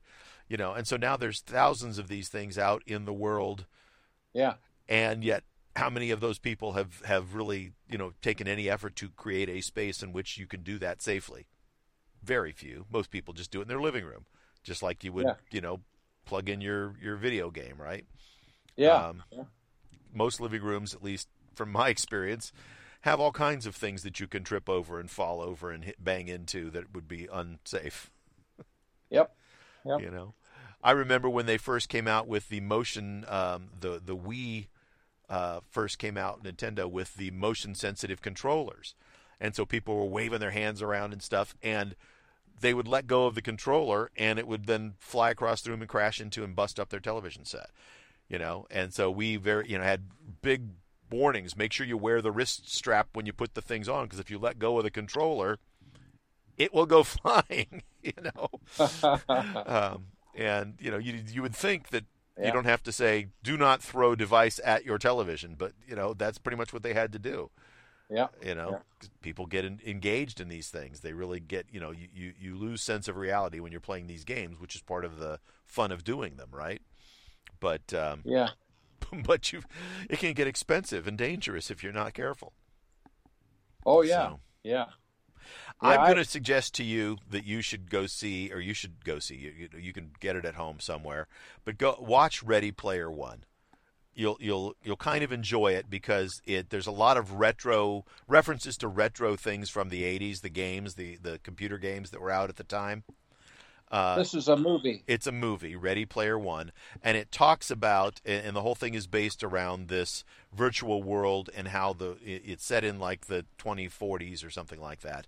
Um, but it's it's how how everybody has started doing everything online virtually, and so it's about that world and and the good and the bad of it. And uh, and how how it could work because I think it, it's it's very clear that this is what Zuckerberg thinks that Meta should be, and so um, it'll give you a, a, a insight into to what a virtual world might be like, but then also um, uh, lots of fun uh, references to like '80s gaming and, and Pong and and uh, Yeah. and you know just early early gaming, electronic gaming, and electronic world. A lot of retro stuff in there, so it's Yeah. cute. It's fun that way. It's done by Spielberg, so you know it's it's a, Oh yeah. it's a well structured movie that, that has a beginning, a middle, and an end. And La- you you- last year's movie? So um, it was 2018, I think. So it's been out a Oh. while. So Oh, okay. yeah. So okay. I would recommend that as a watch. It's uh, it's very interesting, and I think, like I said, it'll give you a good insight into kind of what Zuckerberg thinks virtual reality should be. We'll see if it uh, ever gets to that. But Okay. so, uh, did we kind of talk through everything we wanted to talk about? I see something you put in here called second Israeli spy firm used now fixed forced entry exploit to Oh, break yeah. into iPhones. So, um, yeah, th- that was a thing that I put in. I think after last week's show a little bit because we had talked a little bit about that. The um, there was a company that um, Apple has uh, taken to court, and they moved to fix their bug, but they were selling a, a hack to other countries on how to break into iPhones, and uh, Apple fixed that flaw in one of their more recent upgrades from the NSO group. Um, turns out that there was another company sort of flying under the radar that was also taking advantage of that and selling hacks to to you know state state agencies, and so uh, apparently both of their back doors have been been blocked at this point in time. Doesn't mean that there aren't other ones that obviously they're not going to talk about, but you know it's always a cat and mouse game between the the Yeah. the that's- hackers and the and the and the OS developers as to you know where there's holes and what we need to do to plug them. So. Yeah yeah.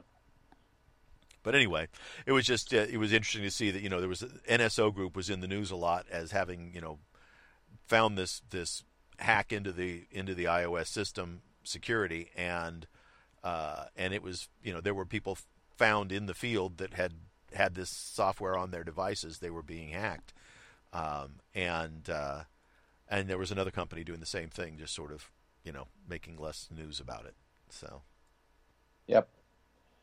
And Mac Daily News has a nice list of how to behave uh, as a user so that you don't get. Yeah, crazy things like update your devices regularly when when new software fixes come out. I usually tell my family wait until I do it. I'll put it on my device and let it run for a day or two, and then I'll send them a text saying, "Okay, update."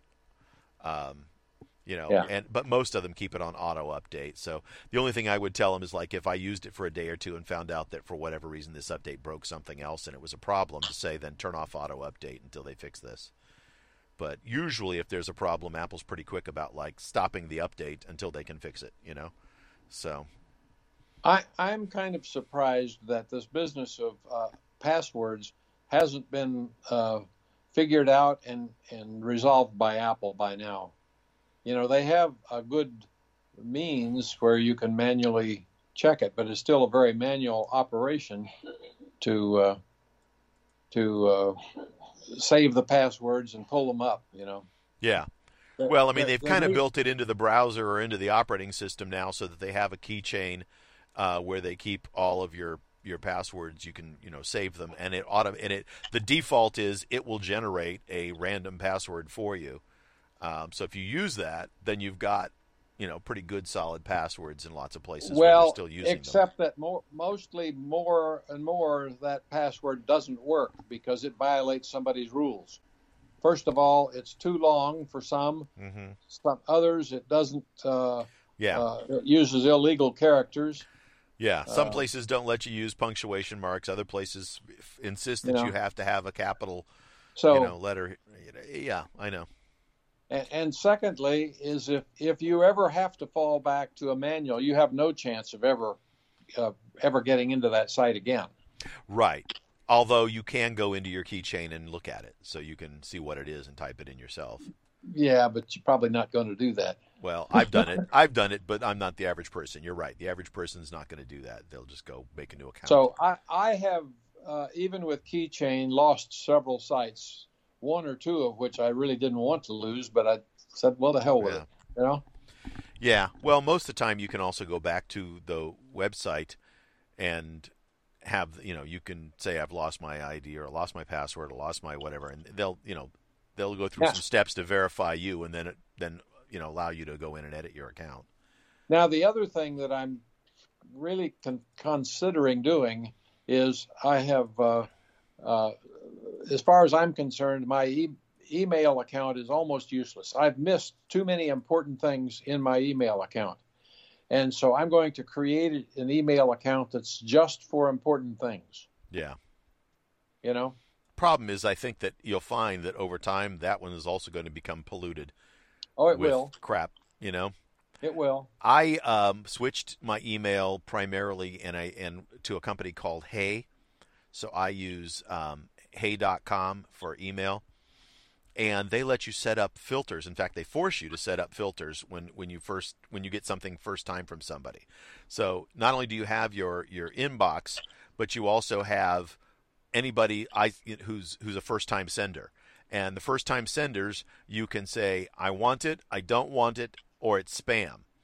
And under I want it, you can actually drop down and it has where do you want this to go? And they have three different basic places. You can create others, but it works pretty well for me. The inbox, which is uh, you know just your basic. This is the stuff I want to see. The feed, which is designed for anything that's like a regular news thing that you get, like um, if you get anything that's like a, you know AP Wire update for daily news, or I I signed up for the post office to send me a here's what's coming in your mail today thing. So those go into the feed. I don't necessarily need to look at them all the time, but I can go there and read anything that I want that is something that I, you know, I've been getting as a read thing. And then the last one is paper trail, and that's anything that's a receipt. So if I get a receipt for anything I've bought online or anything like that, I route it to the paper trail. And those are things that I generally don't need to look at, but if I want to find them, I click on the paper trail and I can go see them. Yep. And Yep. and then and once you so every time you get something new, you say, you know, you're in the screener. You say, I'm going to screen it, and this is what I want you to do with it. And then everything from that person from then on goes there, unless I go and change it. Um, and then in my inbox, uh, I only get the things that I've already screened and said, yes, I do want to get stuff from them. What's the name of the uh, spell out there? Okay, so it's hey.com, H E Y.com. Now, I will tell you, it's not a free service. It's an email service you have to pay for.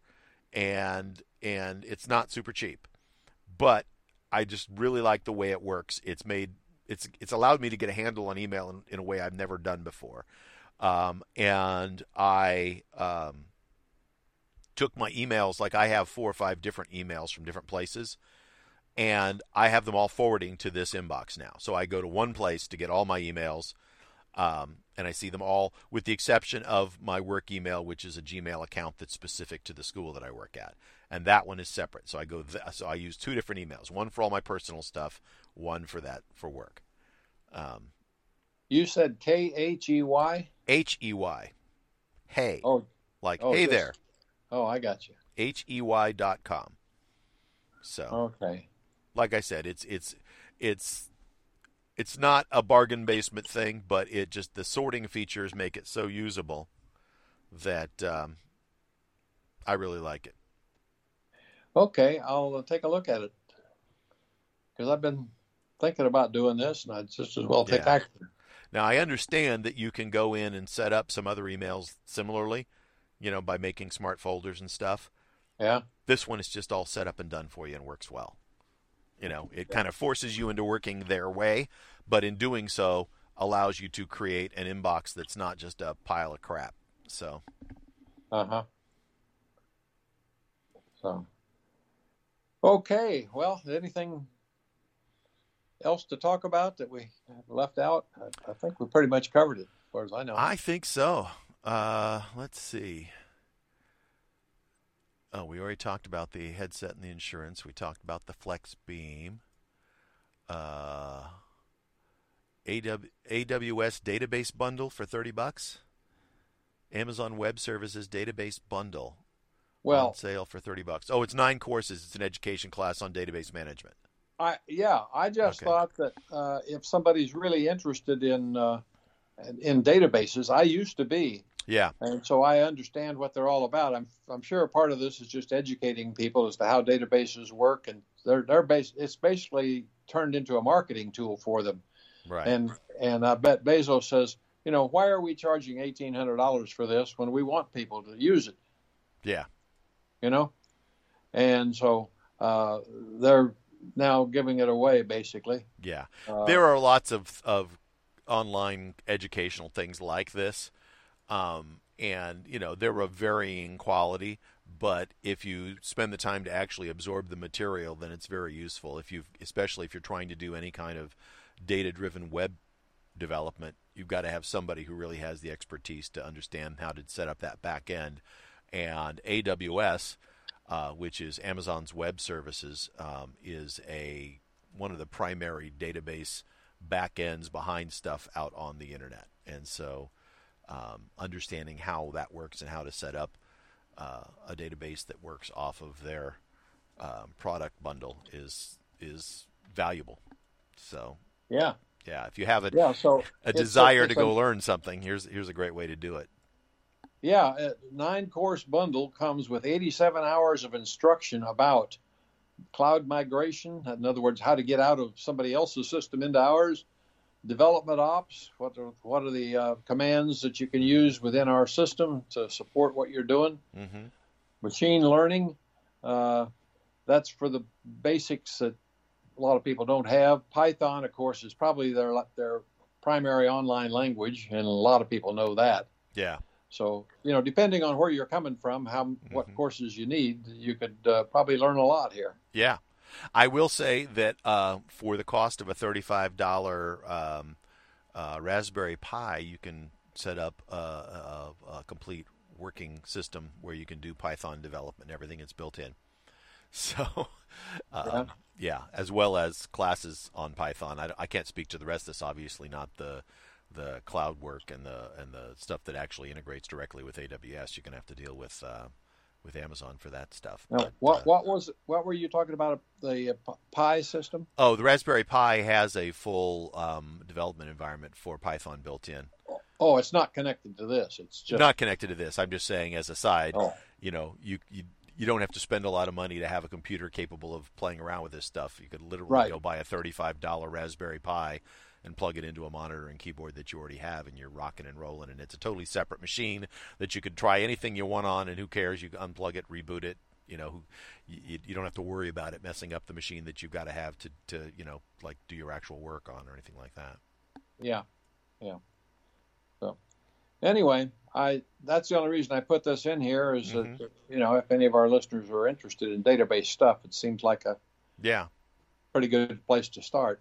Yeah, well, and I mean, it's like you know, if it turns out not to be that valuable to you, you're not out much, right? I mean, you know, right. twenty bucks or so, um, right? Thirty bucks. So it's um, you know, a lot of value in just the fact that there's not a lot of risk involved. you know, go learn it. Right. you know. Well, you know, it. I, I, think it's really an add to businesses again that have mm-hmm. uh, an application and they want to hire a number of employees that maybe don't they, they don't pay too much, so they because they don't have that kind of knowledge, and that they could go send them through this course for a few weeks, and if they can't uh, can't make it, then they're out. You know, whatever. Yeah, it's a, it's, it's a very in, inexpensive way to give other people opportunities if if they can do that kind of work. Yeah, exactly. You know, I mean, for for 20 bucks you could give your you know sit if you really are serious about it could spend some time and give yourself an education on something that could allow you to change your uh, your field. Because otherwise typically the average individual uh, isn't going to spend a lot of money to go out and teach themselves to be a database uh, developer you know? Right. Right. Yeah. No but i mean if you're one of those people who's doing shift work at an amazon uh, warehouse and you would rather get a job that you could then work at home instead of having to go in, uh, and then, you, then and and then live on a beach, you know, in Hawaii while you're doing your work. Um, voila, spend yeah. twenty bucks and educate yourself. if yep. anybody does that, I want to know about it. I want to hear that story. you know, that's been one of the real benefits of COVID. Nobody ever talks about the benefits of COVID, but one of them is the fact that people, when they got laid off or whatever, had to stop and think about what they were doing and what what their real options in life were. Right. And it's changed probably well, 35 to maybe 50 percent of the people out there. Lots of people just are doing different things now, or doing them in different ways anyway. Yeah. So, and uh, and and and another major benefit is the fact that uh, gas consumption that was uh, polluting the air went down considerably. Smog problems got solved. You know, it's magical when you get people off the road. You know. Yeah, yeah, no, especially early on when we really locked down tight the first month or so. It was like, Yep. hey, guess what? All of our air got cleaner. Yeah. The ozone layer actually uh, uh, got better. You know, it's like, hmm, hmm, Yeah. and it happened in pretty short order. I mean, it was shocking how how quickly the Earth starts to bounce back once we just quit pumping all the crap into it. Yes, it did. Yeah. Um, uh, yeah, Now, now we're going through the interesting phase of you know how do we get get around to living like this for the rest of our lives, but but still, uh, but COVID's going to be around, but in different forms. You know, right. as we know. Yeah, and if it's not COVID, it's something else. So the question is, you know, what's the the how do you want to live your life? I think a lot of people are making asking themselves that question, whereas before they weren't. They were just tacitly going along with everything. Right. And now there's a bunch of people going, well, wait a minute. Do I really want to get up and drive into that place to do work every day? You know, I Yeah. found out I could do this other way.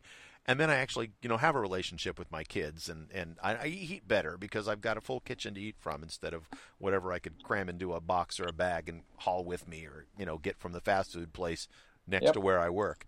And so, you know, it's it's it's just opened a lot of options for people. I think Yeah, we're going to see a, a major change over the next uh, decade um, in in the work experience that a lot of people have. yeah. So, Yeah. as you and I talk here, sitting in our comfortable chairs, Yeah. recording our podcast at home. Yeah. Of course, of course, I was already retired, so I, it didn't happen Yeah. soon enough for me. Yeah, that's true. That's true. It's sort of simultaneous with my tired. I'm not retired. I'm just tired, but I'll get to the retired eventually. I'm sort of semi-retired, is how I call it.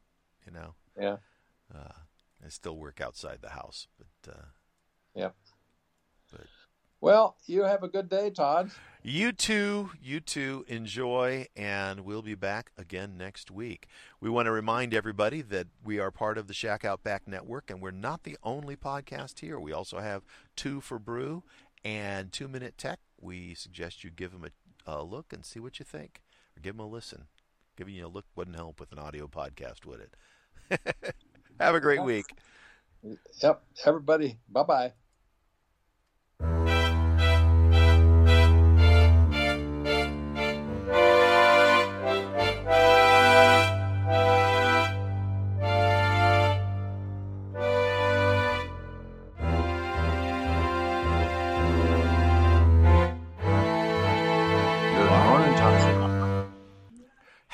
Morning to ya, or late morning for you, I guess, huh?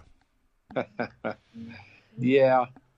Yeah, it's about about eleven. Yeah, not Or it's after it's eleven. after isn't it? eleven. Yeah, eleven fifteen. It's uh, but uh, still morning. We haven't we haven't gotten all the way to afternoon yet. Okay, I'll begin my migration here. Okay. My room is such a mess now. I hate to go in there. You you say that every week, and yet another week's gone by, and you haven't gone in and picked it up. So it must not bother you that much. Don't say that. Don't say that too loud, or Mom will hear you.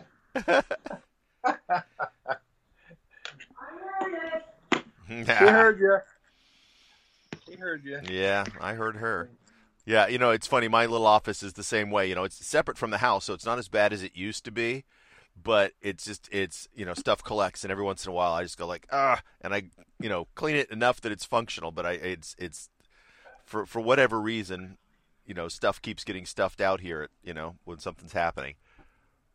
Yeah. Well, mine's getting to be non-functional. Yeah.